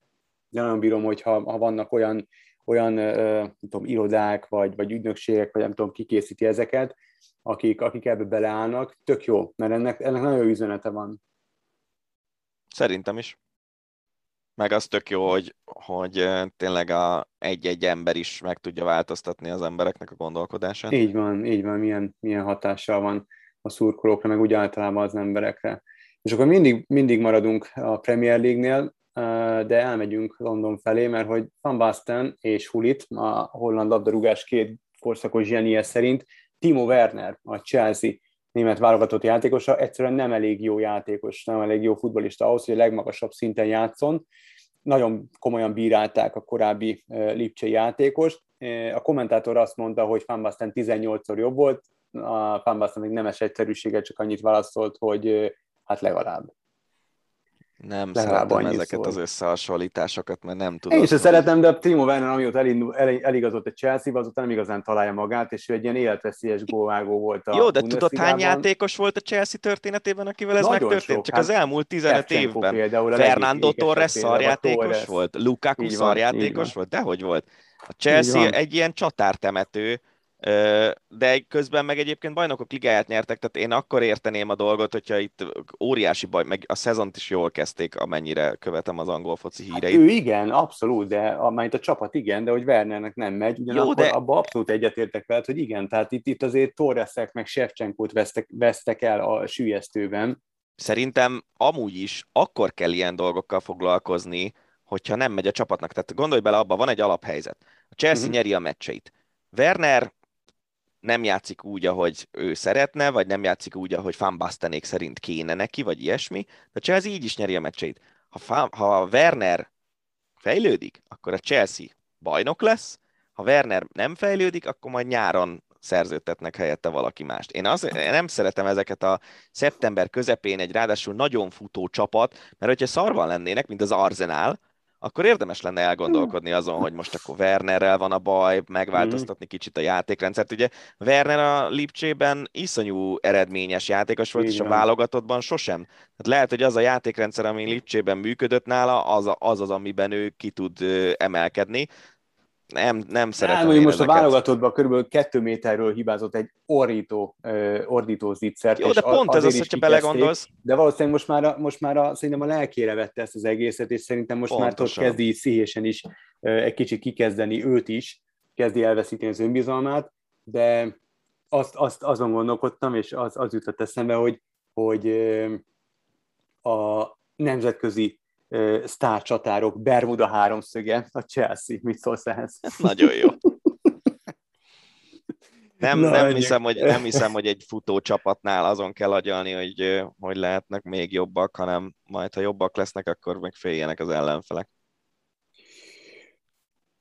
Mbappé, róla is nagyon sokszor beszélgetünk. Azt mondja Viszont Leonardo... figyelj, azt nézem, Na, nincs messzi hír. Nincsen, nincsen, most nem akarom, érted, most nem, nem akarom a szenvedő, hogy mondják ezt, Belerúgni földön a fekvő emberből belerúgni még egyet. Mhm. Nagyon Ne izguljál, nem, nem különösebben hat már meg a dolog. Ja nem, nem, messzire gondoltam, nem Ja, látom, oké, hogy te oké. már így elengedted. Hát, nem annyira sikerül egyenlőre itt a PSG-be a, a, a nem tudom. Van Basten róla nem mondott valamit véletlenül? Ah, Nem, nem, nem, most lecserélték ugye a legutóbbi bajnokin, és ez nem annyira tetszett neki. Szerintem Egyelőre életében nem, sikerült cserélték a- le. Én azon Igen, gondolkoztam, azt hogy a 67. vagy 74. percben valami ilyesmi volt, és hát egy, egyelőre nem sikerült a nagy áttörés, de én biztos vagyok benne, hogy ez csak időkérdése. Tehát én nem hiszem, hogy például vele elő fog fordulni az, ami Shevchenkoval előfordult a Chelsea-ben. Kizár dolognak Én, én szerintem Barcelonában volt olyan szezonja Messinek, ahol, ahol talán nem cserélték le, hanem amikor, Uh-huh, amikor játszott, akkor végigjátszott. uh-huh. Gólkirály akart lenni, meg ilyenek. Én, én Ja, ja. sose, én nagyon ideges voltam mindig, amikor már 3-0, 4-0, és akkor Messi még a pályán van a 80. percben, valami favágó csapat ellen. Na mindegy, szóval Mbappé 45 millió euró, Így van, hát Leonardo meg van róla győződve, hogy Mbappé marad, és, és alá fog írni, annak ellenére, hogy nem, hajland, nem volt hajlandó eddig aláírni, annak ellenére sem, hogy 45 millió eurós szerződéssel kínálták meg, amit élből visszautasított. Hát ugye ő a Madridba akar igazolni, én nem tudom, azért igazom Leonardo-nak az önbizalmát, meg a pozitív gondolkodását. Én nagyon nem látom, hogy, hogy, hogy Mbappé maradna. Mégpedig azért nem, mert aztán talán Nikolá Nerka mondta azt, de lehet, hogy valamelyik másik francia korábbi csatár zseni, hogy, hogy el kell mennie, mert neki az van megírva, hogy ő, ő egyedüli nagy sztárnak kell lennie egy csapatban, és hogyha ő Neymarral, meg Messivel, meg több ilyen világklasszisa játszik egy csapatban, akkor az kikezdi majd a, a, a, az örökségét, úgymond. De a Real az a hely, ahol ő egyedüli nagy sztár lesz tényleg, ahol Hát- mióta az Hát eszemet tudom hemzsegnek, mondd már. Ott Hát van, nem tudom, ott ha- van Ázár mondjuk, akiért 100 milliót plusz fizettek. Hát jó, de az egy dolog, de nem igazán megy neki sem, tehát nem tudom, igen, nekem is a galaktikus Real Madrid jutott eszembe, hogy érted, na az aztán tényleg sztárcsapat volt, tehát ez egy világválogatott volt, és mégis ki tudott tűnni egy Ronaldo, egy Zidane, egy Figo, um, tehát, hogy, hogy nem tudom. Itt óriási, emlékszem, mekkorát harcolt Beckham, hogy bekerüljön a csapatba, Persze. és meggyőzze, uh, ki is volt az edző akkor? Ja, Ancelotti, nem? Nem, a izé volt, a másik olasz oda, a, ja Istenem. Capello. Capello, igen, igen, igen. Ja.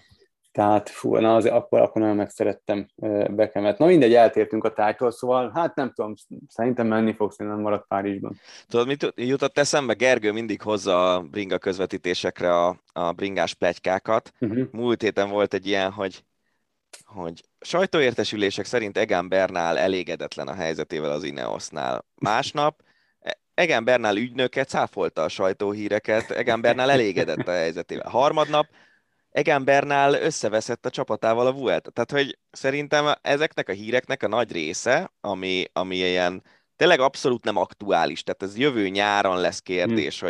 hogy Mbappé-nál az a kérdés, hogy aláír-e januárig, mert onnantól szabadon igazolható lesz nyártól, de, de még mindig az, arra is azt mondom, hogy három és fél hónap azért az egy elégséges idő egy nevet leírni egy papírra nem aktuális dolgok, ezek azért születnek, hogy a, a Gazetta, meg a L'équipe, meg a Marca, meg ezek az újságok meg legyenek tömbe hírekkel. A Gazettában, hogyha vannak ilyen napok, amikor 60 oldalas a Gazetta, és hmm. abból a felét legalább a foci hírek viszik el, olasz harmad, negyed osztályig lemenően, és, és ilyen hírekkel van tele, mint ez, hogy most Leonardo mond valamit Mbappéről, jó. Van Basten mond valamit Wernerről, jó. Ö, majd meglátjuk, mi lesz. Lehet, lehet ezen agyalni, hogy majd akkor Mbappé aláír, nem ír alá, hova megy, mit csinál, nem tudom mi, de amíg végleges nem lesz a dolog, addig, addig nem fogjuk tudni. És ugye emlékszel, hogy nyáron mi volt, hogy Messi már aláírta, ezé, előtte van, már csak meg kell beszélnie, nem tudom, gurujával, vagy tök mindenkivel, és aztán tök más lett a vége. Abszolút, így van. Így van. Vagy hát Ronaldo átigazolása is a legjobb példa, hogy ha felszállt a gép Torinóból Manchesterbe, akkor az volt, hogy hát Ronaldo a Cityhez megy, aztán mégse. Szóval ezek a plegykák, ezek tényleg arra jók, hogy elszórakozunk rajtuk, de, de hogy az igazságtartalom mennyi, az meg úgy is majd kiderül. Egy másik, most a Bundesligába ugrunk át, és német lapinformáció szerint, hát itt is aztán jó ég tudja, hogy most ez, igaz, vagy nem. Freddy Bobic, a Herta sportigazgató egyeztetett Edin Terzicsel, Borussia Dortmund korábbi megbízott vezetőedzőjével, hogy vegye át a berlini együttes vezetését. A szakember nemet mondott, mert elégedett a helyzetével Dortmundon, és hát azért ez több, mint érdekes, és ennyi szóval kellemetlen, hiszen lehet, hogy rosszul kezdte a Dárdai csapat az idény, de azért most kettőt nyertek. Oké, hogy most Lipcséhez látogatnak majd, ha jól tudom, az azért, azért kicsit komoly csata lesz, bár ha valamikor meglepető a Lipcse, akkor szerintem most, na mindegy. Szóval a hírek szerint Bobics és Dárdai kapcsolata elég ramagy. Um, nem tudom, én, én talán drukkolok Dárdainak, mert, mert marhára nem tetszik ez, hogy, hogy, hogy tehát ő, ha valamit, akkor, és valaki, akkor ezt és Dárdai nem érdemli meg. Tehát ő annyit tett ezért a csapatért, a szarból rángatta ki őket. Jó, de közben Bobics... meg gondolj bele, hogy sportigazgatóként ott vagy egy szenvedő csapat embereként, ahol óriási közönségkedvenc az edző, de a pár héttel ezelőtt egy vereség után közölte, hogy jó lenne, ha keresnének alkalmasabbat helyette. Tehát De nem, nem, nem, nem, az nem azt közölte, hanem, hanem ő úgy érezte, hogy a háttérben Bobby ügyködik és keresi az edzőt, mert valamiért ő nagy nevet akar hozni, vagy szerintem Dardy nem volt jó, akkor rosszul értelmeztem. Abban, abban a, hogy mondjam, tehát most egy olyan csapatot raktak alá, a, és marha nagy gázban van a, a Herta, mert a, a, nyilván az anyagiak azok kezdenek megcsapani, ott valami gigszer van a, a, az egyik tulajdonosa, tudod, arról beszéltünk, hogy ott van valami nyomozás vele kapcsolatban, majd a tulajdonossal kapcsolatban, és ott, ott a pénzügyekkel egy picit most gondok vannak, pénzügyekkel kapcsolatban, és hát nyilván amennyire Dárdainak mondjuk az öltözőben kell a fejben rendet tenni, addig Bobicsnak gondolom az anyagiak tekintetében vannak nehézségei, de itt gondolom össze kéne ilyenkor tartani, nem pedig az edző háta mögött új edzőt keresni, mert nem feltétlenül szerintem az a, a megoldás egy ilyen szituációban, és hogyha valakinek, valakit jó pedagógiai, valaki jó pedagógiai érzékkel van megáldva, akkor az Dárdai Pál ezt már azért számtalanszor bizonyította, mert azért volt olyan szituáció és olyan időszak, amikor a Hertha még ennél is gyengébb játékos kerettel egyrészt erőn felül teljesített, vagy ha nem, akkor meg bent tartotta a csapatot a Bundesligában. Szóval nem tudom, ez, ez nekem így, nyilván nem tudunk semmit, vagy éppen csak plegykákat, de, de nem lehet most olyan rettentően egyszerű Dárdai Pál helyzete. Ha tényleg ügyködnek ellene, vagy, vagy a háttérben már az utódját keresik, akkor az nem egy kellemes dolog, az biztos. És nincsenek kellemes napjai Anton Griezmannnak sem, a, akinek ugye nem nagyon bocsátják meg az Atletico drukkerek, hogy elment kalandozni Barcelonába. Az egyik drukker Joao Félixet arra kérte, hogy nemes egyszerűsége rúgja már, rúgja már feledésen a franciát. A portugál azt mondta, hogy több tiszteletet Griezmannnak, vagy Griezmannnak, nem is tudom, hogy kell mondani. Mindegy. Úgyhogy nem, megrúgja maga 25 gólját, és akkor szerintem kibékülnek vele a szurkolók, úgyhogy Vagy nem, és akkor meg tök jó, hogy kölcsön adtuk. így van, így van. Pep Guardiolánál is, illetve a Manchester City-nél is a,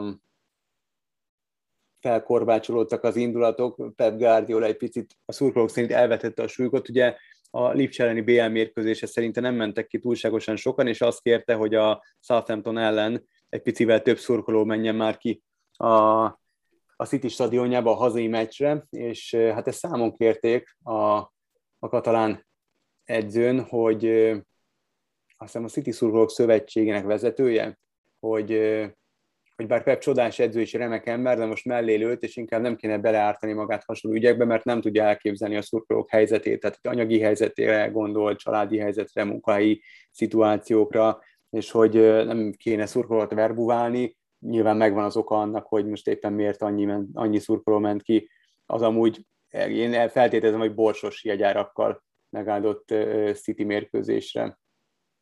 Jó. Erre ezt tudom mondani. Ő azt mondta, hogy nem kér bocsánatot. Hát ez is egy ilyen Viharabiliben című történet.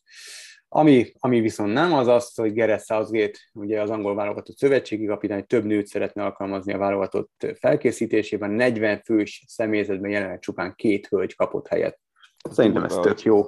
Durva, 40 fő a személyzet, nem? Az is durva, igen, ezen is úgy megakadt a szem, hogy egy jó ég. 40 uh, főt tartanak azért, hogy három havonta két meccset összejön a válogatott igen, és játszik. Igen, kis igen, túlzással. Igen, igen. Igen, de hogyha itt, itt ennek a, az egész tírnek az üzenetét, üzenetét nézzük, akkor azért rögtön az NFL meg az NBA jut eszembe, ahol egyre több ö, hölgyet alkalmaznak az edzői stábokban, és, ö, és nem csak kirakat szakemberként, nem csak kirakat munkatársként, hanem komoly szerepet töltenek be ezek a hölgyek, és, és szerintem ez nagyon jó, és remélem, hogy, hogy, hogy ezt a, az NFL-ben és az NBA-ben már látott utat, meg, meg trendet, ezt, ezt, majd, ezt majd látjuk a, a labdarúgásban, és akár idehaza, akár a világ, a nemzet, nemzetközi labdarúgásban is.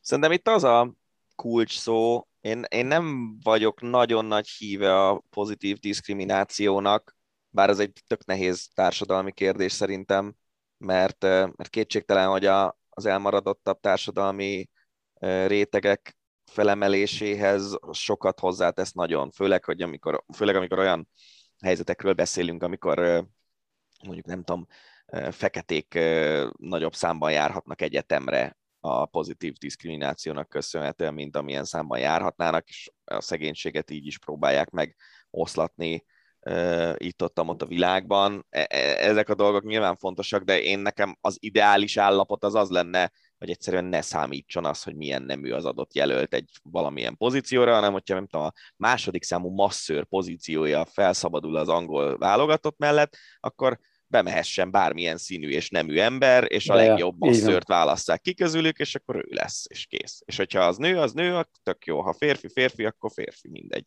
Szerintem ez, ez a fontos, hogy ezeket a, az olyan szerepkörökben, ahol teljesen mindegy, hogy egy, egy masszőr, vagy mit tudom én, dietetikus, vagy bármi, hogy ő nő vagy férfi, akkor, akkor ne számítson. Egyetértünk.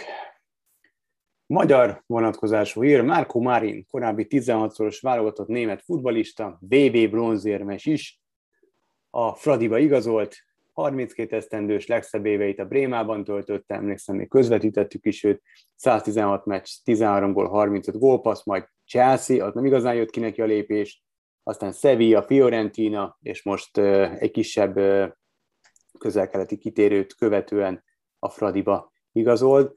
A, hát azért a Fradi ezzel a BL szereplésekkel, nemzetközi szereplésekkel, az abból befolyt összegekkel most már lassacskán azért nem feltétlenül van rászorulva a komoly kormányzati pénzekhez, pénzekre, viszont szépen eltartja magát, és bebetonozza magát az NBA egy élére, és, és hát ilyen játékosokat tud igazolni, mint, mint Marco Marin például.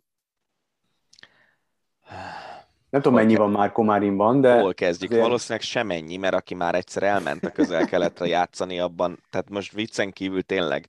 Egyébként az NB1-ben ő valószínűleg a legjobb focisták egyik, ezt néznek, hogy Zsuzsák is mi följutott a Debrecennel, és vezére a, a Debrecennek az NB1-ben közel-keleti kitérők után.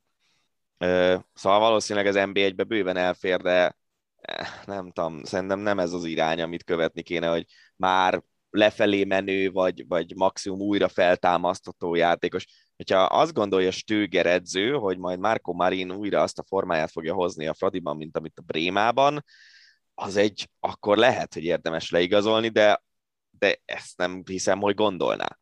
Mert akkor nem a Fradi ajánlatát fogadta volna el, hanem sorban állt volna érte fél Bundesliga. Szóval nem hiszem, hogy ez az irány, ami meg az anyagi részét illeti a dolgoknak, ez tök jó, hogy hogy magyar szinten sok pénze van a Fradinak, de az európai szinten ez még mindig nagyon kevés, és uh, itt szerintem meg kéne nézni azt, hogy mi a cél. Ha az a cél, hogy minden évben BL, akkor még több pénz kell. Más kérdés, hogy ugye itt olyan, tehát ugye mondtad az államit, Fradi mögött azért állami cég szerintem viszonylag kevés van, csak olyan cégek vannak a Fradi mögött, amelyek az állammal jó kapcsolatot szeretnének ápolni. Mm tehát a Telekomot nem lehet állami cégnek nevezni, vagy a Grupamát, stb. stb., de nyilván ö, olyan szereplők játszanak itt, akik szeretnének jóban lenni a, a kormányjal. És nem tudom, hogy ezeknél a cégeknél például belefér az, hogy még több pénzt belepumpálni, vagy mondjuk hozni újabb nagy cég szponzort, és akkor nem tudom, lehet a Telekom mellé be lehet hozni, mit tudom én, milyen BMW-t, most mondtam valamit. Mm. Bár ők lehet, hogy inkább a Lokit fogják szponzorálni. Szóval, szóval itt el kéne dönteni a célokat, és, és átgondolni egyébként meg azt, hogy, hogy van-e Magyarországnak szüksége arra, hogy egy lényegében mesterségesen fenntartott ilyen légiós csapat képviselje a magyar futballt a nemzetközi klubporondon. Lehet, hogy igen, lehet, hogy nem, nem tudom. Szóval Marosi Gergővel kitárgyaljuk. Igen, ez egy hosszabb téma. Így van. És ha már Fadi, akkor visszatért a korábbi közönségkedvenc, Mohamed Besics is, akit annak idején az Evertonnak adtak el, a Ferencváros vezetői, és a vételár 30%-a, 1,2 millió font a Fradit illette meg, és az első idényében nagyon jól teljesített az Evertonnál. Besics, aztán utána egy kisebb mélyrepülés következett, most ingyen érkezett, és hát ő azt ígéri, ugyanolyan nagyon jó játékos volt, és emlékszem, hogy akkor még azért úgy, ahogy figyeltem az nb 1 akkor abszolút vezére volt a Fradinak, és, és azért hát nyilván ezt alátámasztja azt, hogy egy, egy olyan csapat vitt el, mint az Everton. Persze. Hát, nyilván szarjátékos nem visznek el. Hát, hogyha ha ugyanazt tudja, mint akkor, akkor ez főnyeremény, de megint az a kérdés, meglátjuk. hogy... Hát igen, megint az a kérdés, hogy, hogy tudja. tudja. Igen, hát így van, jó. így van. Én, én tényleg megint azt gondolom, hogy, hogy a magyar bajnokságban tök jó lenne, hogyha fiatalabb magyar játékosok kapnának szerepet, de hogyha a keret 22. tagja is Márkó Marin vagy Muhammed Besics, akkor nem fognak. Szóval tényleg nyugodtan meg lehetne tenni azt, hogy hogy lényegében kétféle keret dolgozik a Fradinál, az egyik keret az, az, az a nemzetközi kupaselejtezőkre van csúcsformában, és közben meg játszatnak magyar játékosokat a magyar bajnokságban, amit így is úgy is meg fognak nyerni a jelen helyzet alapján. Hát, egyszerűen nagyon lenne egy Fradi vezetővel beszélgetni. Az a lehetetlen küldetés kategória. Hát ki tudja, azért majd meg fogom beleállni, aztán rajtunk nem fog múlni. Igazából nem provokatív kérdéseket tennénk föl, de hogy még az is lehet, hogy inkább laikus kérdéseket, mert annyira nem vagyunk benne az NB1-ben, de mindegy, neki fogunk futni, aztán meglátjuk, hogy sikerül vagy sem. Uh, szerintem, szerintem kimaxoltuk a focit, egy-két-három ilyen bekerült a FIFA játékba Puskás Ferenc a legendás csapatába, tök jó. A Bayern edzője szerint Lewandowski az NFL-ben is megállna a helyét, szerintem nem. Szerinted? Mint Pá, rugójátékosként. Hát az erőállapotára gondoltak itt nyilvánvaló, hogy olyan, olyan hihetetlen staminája van, hogy az többenet, de azért ne vicceljünk. Illetve, hogy Romeo Beckham, a David Beckham középső fia bemutatkozott a Fort Lauderdale-ben, ez a USL League One-ban szereplő, a Miami-nak a fiók csapata. Hát nincs olyan jobb és ballába sem, mint apukának, úgyhogy szerintem ezt így kimaxoltuk, és akkor rátérhetünk a többi hírre, például arra, hogy Tom Brady 50 éves koráig szeretne játszani. De már ezen is lépjünk túl, mert okay. kibeszéltük Brady-t. Um, egy örömteli hír, a magyar küldöttség 18 dobogós helye, 6 arany, 8 ezüst, egy 4 bronzéremmel zárta a kajakenu világbajnokságot, amelyből egy első, négy második és egy bronzérem az olimpiai számokban szerzett termés, úgyhogy Hütner Csaba kapitány csapata megint kitett magáért, de még a VB előtt három évvel meghosszabbították Hütner Csaba a szövetségi kapitány szerződését. Szerintem a lehető legjobban döntött a szövetség, hiszen minden idők második legjobb olimpiai szereplését zárták Hütner vezetésével a kajakenusaink Tokióban, úgyhogy innen is gratulálunk Csabának. Szép munka volt. Igen, és, és bírunk, bírjuk az ígéretét, hogy, hogy, meg, hogy nyilatkozik nekünk egy ilyen évértékelőt lefixálunk, lehet, hogy már a jövő héten. Nagyon kíváncsi vagyok, hogy, hogy ő hogy élte ezt, a, ezt az időszakot meg, mert itt aztán ez tényleg ilyen szuper szezon volt, hát EB-vel, VB-vel, olimpiával, mindennel. Úgyhogy jó lesz egyet beszélgetni vele. Én nem uh, tudok ebben hozzászólni, de örülök neki, hogy, a, hogy uh, tudom, hogy te nagyon értékeled a Csaba munkáját, és, és mivel te sokkal jobban értesz a kajakenúhoz nálam, ezért én ezt elfogadom, hogy ez így jó. Köszönöm szépen. De ez elismerés számomra is. A Forma 1 Louis Hamilton szívesen leülne sörözni Max Verstappennel. Az én ott, ott lennék, vinném a söröket, nagyon kíváncsi lennék, hogy abban a beszélgetésből mi lenne. Az elején szerintem a káanyázás az az elvinne egy pár percet. Szerintem aztán ki tudja. Ne, nem, nincs ez az érzésed? Én egyébként szorítok Verstappennek, hogy törje meg a Hamilton féle őrült sorozatot, de nem, nem nincs olyan érzésed, hogy Verstappen egy pöcs? Figyelj, biztos, hogy sokaknál kiveri ez a biztosítékot, amit mondok. Én sosem bírtam, nyilván elismerem a tehetségét, szerintem egy mérhetetlenül erőszakos, és ahhoz képest, hogy egyelőre mit tett le az asztalra, szerintem pofátlan nagyon sok esetben, és de, de én, én lehet, most nem a, én, így lehet csinálni. Lehet, nem a versenyzésére gondolok, hanem a... Hanem Nekem a... úgy unblock nem szimpi, sem a versenyzési stílusa, sem mint személyiség, de, de hogy mondjam, tehát én, én, én, én amióta, eszembe, amióta Forma 1 nézek, azóta Senna miatt Lotus lesz, a McLaren drukker voltam, jött Hamilton, és csak azért mentem tovább a Mercedes mert, mert Hamilton egyszerűen nagyon-nagyon megszerettem, és én már öreg vagyok ahhoz, hogy váltogassak, sosem volt, voltam ilyen váltogatós. Én Hamilton drukker vagyok, amióta ő bejött a Forma 1-be, és, és ezért nyilván lehet, hogy még elfogult is vagyok, tehát nem feltétlenül mérvadó az én véleményem, nekem nem szimpi igazából Verstappen, de leborulok a tehetség előtt, tényleg. Hát csak mert ugye alapvetően a hír az úgy néz ki, hogy kivel ülnél le sörözni. Hát ha hmm. választanom kéne a 20-ból, nem tudom, lehet, hogy 18 lenne Verstappen, mert Nikita Mazepinnel valószínűleg nem szívesen ülnék le sörözni, mert egyáltalán nem érdekel, de hogy, de hogy tényleg szerintem azért számtalan szórakoztató söröző partner van ebben a mezőnyben, és, és egyébként ugye szokták mondani, hogy ez generációs kérdés, hogy a mostani 20 év körüliek ilyenek, de mondjuk megnézed. Landon Norris mennyivel egy normálisabb csávónak tűnik, mint amilyen Verstappen, nem? Ja, de nem lehet, hogy, itt, hogy, hogy azért ülne le sörözni, hogy, hogy ez az összes létező sérelmeiket vélt, vagy valós Nem tudom, én csak láttam egy hírt, és ennyi van itt, hogy Louis Hamilton szívesen leülne sörözni. Nyilván azért, itt benne hogy, van hogy... ez, hogy ezt meg, az egészet tisztázzák, meg kezd eléggé elfajulni itt a dolog, és, és most már azért voltak komolyabb balesetek mindkét fél részéről, és felkorbácsolta mind a szurkolók, mind a résztvevők, mind a, a csapatok szereplőinek az indulatait, és még mielőtt valami tényleg remélhetőleg nem történik de valami nagyobb baleset, nagyobb tragédia történne, azelőtt azért lehet, hogy nem ártan elbeszélgetni a fejekkel. Nyilván nem fog ez megtörténni szerintem, de, de én is mondjuk Ricardoval szívesen beleülnék sörözni, mert szerintem az egy, az egy nagyon komoly figura. Igen, Úgyhogy sok, vagy, sok vagy Kimi Räikkönennel, de nem biztos, hogy bírnám a tempót. ő inkább botkázásban erős szerintem. Szóval én azt hiszem, hogy sok más versenyző van, akivel előbb ülnék le, mint Verstappennel. Ja, ja. Így van, így van. Uh, úszás, ez nagyon fontos hír, hiszen azért ez nagyon sokakat tartott lázban, hogy kit választ majd Milák Kristóf. Hát Vír Balázsra esett a választása, úgyhogy Vír Balázs vezetésével folytatja pályafutását az olimpiai bajnok Milák Kristóf, a Kapás Boglárka edzője, és a szakember kikérte Bogi véleményét is, aki abszolút támogatta ezt a döntést, úgyhogy most már két zseni készül Virt Balázs keze alatt. Ne felejtsük el megemlíteni Selmeci Attillát, aki, aki kinevelte Minál Kristófot, és aki olimpiai bajnokot faragott belőle, de ez a kapcsolat az elfáradt.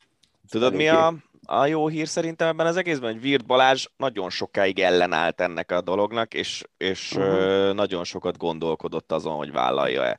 Szerintem, hogyha bármilyen sportban, bármilyen edző tanítvány viszony nézünk, van egy olimpiai bajnok, világcsúcs tartó sportoló, szerintem bármelyik edző szinte azt mondaná egyből, hogy persze, gyere és szerintem tök jó az, hogy Virt Balázs nem ezt mondta, hanem ő neki tényleg át kellett gondolnia, hogy ennek van-e értelme. És, Igen, és ez, volt... ez nagyon arra mutat, hogy van. Igen, és volt egy nagyon szimpatikus, az egész nyilatkozata nagyon szimpatikus volt, de volt egy fél mondat, ami számomra még szimpatikusabbá tette. Azt mondta, hogy annak ellenére, hogy úgy döntött, hogy, hogy belemegy ebbe az egészbe, és hogy nyilván megtisztelő, hogy Milák őt választotta, továbbra is azt gondolja, hogy Selmeci Attila lenne a, a legmegfelelőbb személy arra, hogy tovább vigye világpályafutását, és szerintem ez, egy, ez, ez így, így, így emberileg is mutatja, hogy, hogy mekkora személyiség Vír Balázs, nem csak szakember, hanem úgy gyamblok ember, úgyhogy le a kalappal előtte. Igen. Meg hát persze sok sikert nyilván Milákhoz, illetve Miláknak Vír Balázshoz. Um, van egy atlétika hír, mert őszintén nem vagyok a, egyáltalán benne az atlétikában, mint az olimpián azért természetesen néztük, és, és drukkoltunk meg, stb de ez sem biztos, hogy jól ejtem a nevét ennek a hölgynek. Gigi Duja, de szerintem ő én nekem majdnem biztos vagyok benne, hogy ő férfi. Biztos vagy, hogy nő? Hát... Férfi ő. Aha, és mi azt írtam, hogy nő? Hogy azt nem, mondtam, azt mondtad, bocs. azt mondtad. Ja, bocs. Na mindegy, szóval Nem, azért, mert a brit 400-as váltója ugye a férfi váltó lett Aha. második, szerintem a Akkor nem tudom, miért, miért mondtam hölgyet, elnézést. A lényeg az, hogy Sprinter mintájának a B próbája is pozitív lett, így véletlenül megfosztják majd a brit 400-as váltót a Tokiói olimpián szerzett ezüstéremtől. A augusztus 6-án adott mintát, és osztarint mutattak ki benne, meg S23-as anyagok nyomaira bukkantak, fogalm nincs, hogy az micsoda. Izomtömegnövelőszerek közé tartoznak, na itt van. És hát a sportdöntő bíróságon folytatódik majd a Ujjának az ügye. Szerintem ez mindig nagyon kellemetlen, amikor egy nagyon, váltóról nagyon, van szó. Van. Ugye igen. Usain Bolt csak 8 olimpiai bajnok például. Igen, csak. Csak, igen, nyilván. Igen. De Igen, hogy, ez, ez nagyon tré, mert akkor elrontod. És gondolod el, hogyha mondjuk, a, érted, a, a tehát például ez, ez nem tudom, kíváncsi vagyok, hogy, hogy, hogy erre mit válaszolsz, hogy mondjuk ugye Magyarországon van ez a sportfinanszírozás, és van az életjáradék. Uh-huh. Tehát tegyük fel, hogy a magyar 400-as váltó aranyérmes lenne, és akkor mindenkinek jár az életjáradék, de elveszik, a, nem tudom, Gifs Jakabnak a, az aranyát azért, mert dopingolt, tehát ergo elveszik mindegyiknek, akkor egy valaki miatt ugrik mindegyiknek az életjáradéka meg az aranyérme, meg a dicsősége, minden, nem? Nem tudom, hogy ez így. Szerintem nem? ez az életjáradék dolog, ez nálunk van, de máshol nem nagyon szerintem. Há, igen, csak azért mondom, hogy ha ez magy- magyar példa lenne, vagy egy magyar ügy lenne, akkor, akkor még húzósabb. Bár mert azért... német Geri elmondaná, hogy nem jutna el idáig a magyar 400-as, előbb, előbb vesznének össze valamin. Minden esetre Ja, hát ez, ez szerintem nagyon ciki, és ha olimpiai aranyról lenne szó, akkor meg még cikibb lenne, mert nyilván ja. egy olimpiai ezüst váltóban az egy nagyon nagy eredmény, de ha olimpiai bajnokságtól fosztanak meg, azért, mert a másik doppingolt, az nagyon ciki, és ráadásul én, én ezeket a, az olimpia alatti pozitív teszteket, én ezeket nem tudom értelmezni. Tehát ott tényleg vagy az van, hogy hogy valami rosszat evett, belekevert valaki uh-huh. valamit az italába, stb. stb., mert annyira Igen. hülye nem lehet. Igen, én is általában ezt feltételezem, vagy ezt nem feltételezem, hogy annyira ostoba legyen valaki. Igen. Igen. Igen. Hát és maradt két szomorú hír, amit megmondom őszintén igazából még kommentálni sem nagyon tudom. Kezdjük el, elhunyt Dusan Ivkovics, kosárlabda edzőlegenda, szerb és a jugoszláv kosárlabda válogatott kapitánya volt, 90-ben VB-t nyertek, 89-91-ben és 95-ben EB-t, a Szöuli olimpián is ő vezette a jugó válogatottat, másodikok lettek, volt szerb szövetségi kapitány is, és ott VB ezüst a vezetésével a végeredmény, Euróligát nyert klubcsapataival, tehát egy elképesztően dekorált szakember, és ugye hát rengeteg, rengeteg szerb, illetve hát, vagy jugoszláv játékosnak a pályafutását uh, indított el, vagy egyengedte, vagy volt meghatározó tagja, meg hát a, a, a, az egyetemes kosárlabda sport egyik legnagyobb edzője, úgyhogy Isten nyugosztalja.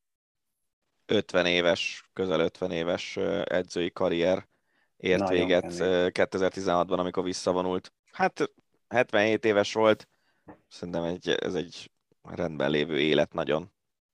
Igen, egy nagyon szép élet. Szemben, élet, a, szemben a másik sztorival, ami a másik szomorú hír, mert az 37. Igen, ő pedig Chris Anker Sörensen volt országúti kerékpáros, aki akit kerékpározás közben ütött el egy autó Belgiumban, annyira értelmetlen, szörnyű, tehát ez, ezek ilyen, ilyen nagyon megdöbbentő dolgok, mert most nyilván lehetne itt ilyen nagy szavakat használni, de nem is akarok belemenni. Igen, viszont azért... Megrázta az egész kerékpársportot, nem? Tehát azt olvastam, hogy, hogy vagy? Nagyon, nagyon, nagyon. Ő egy nagyon népszerű, nem, nem volt egy ilyen, hogy mondjam, nem volt egy ilyen kiemelkedő csillag, de egy népszerű uh-huh. ember volt egy komoly profi karrierrel. Azért volt Belgiumban, mert a Dán TV2, ami a VB-t adja Dániában, az ő szakkommentátorukként dolgozott volna a világbajnokságon, és hát annyi, annyi árnyalja a képet, hogy, hogy ha minden igaz, és lehet hinni a belga médiának, akkor, akkor ő nem adott elsőbséget a teher, kis teherautónak, ami elütötte. Nem változtat sokat a dolgon, csak azért hozzátartozik a történeti hűséghez szerintem ez, a, ez az aspektus. Az a tanulság, hogy te vagy a puha testű, meg kell állni. Szerintem nem, nem, nem lehet más tanulságot leszűrni, ha már egy ennyire fiatal exportoló életeit véget ért hirtelen. Így van. Hát nem tudtuk sajnos örömteli hírrel, vagy vicces hírrel zárni az Ácsi rovatot ezen a héten, viszont megint csak azt tudom ajánlani nektek, hogy ha bármiféle olyan hír van, amit ti találtok és érdekelne titeket a mi véleményünk, vagy esetleg az elhangzottakkal kapcsolatban írnátok, vagy szólnátok hozzá, akkor ne tartsátok vissza magatokat, Twitteren megtaláltok mindkettőnket, Danit A. Rev Dani igen, engem pedig a Faga 01 név, vagy tag, vagy bármi alatt. Úgyhogy tök jó lenne, hogyha ha esetleg hozzászólnátok, vagy küldenétek híreket nekünk, és mi jövünk jövő héten is, lesz hosszabbítás, remélhetőleg folytatjuk a sorozatot, és megint illusztris vendéggel tudunk majd szolgálni számotokra, illetve természetesen Ácsi rovat is lesz, de erre a hétre búcsúzunk, jövünk jövő héten is. Sziasztok! Ez volt a Hosszabbítás, az Eurosport podcastje. A műsor témáiról bővebben is olvashattok honlapunkon az eurosport.hu.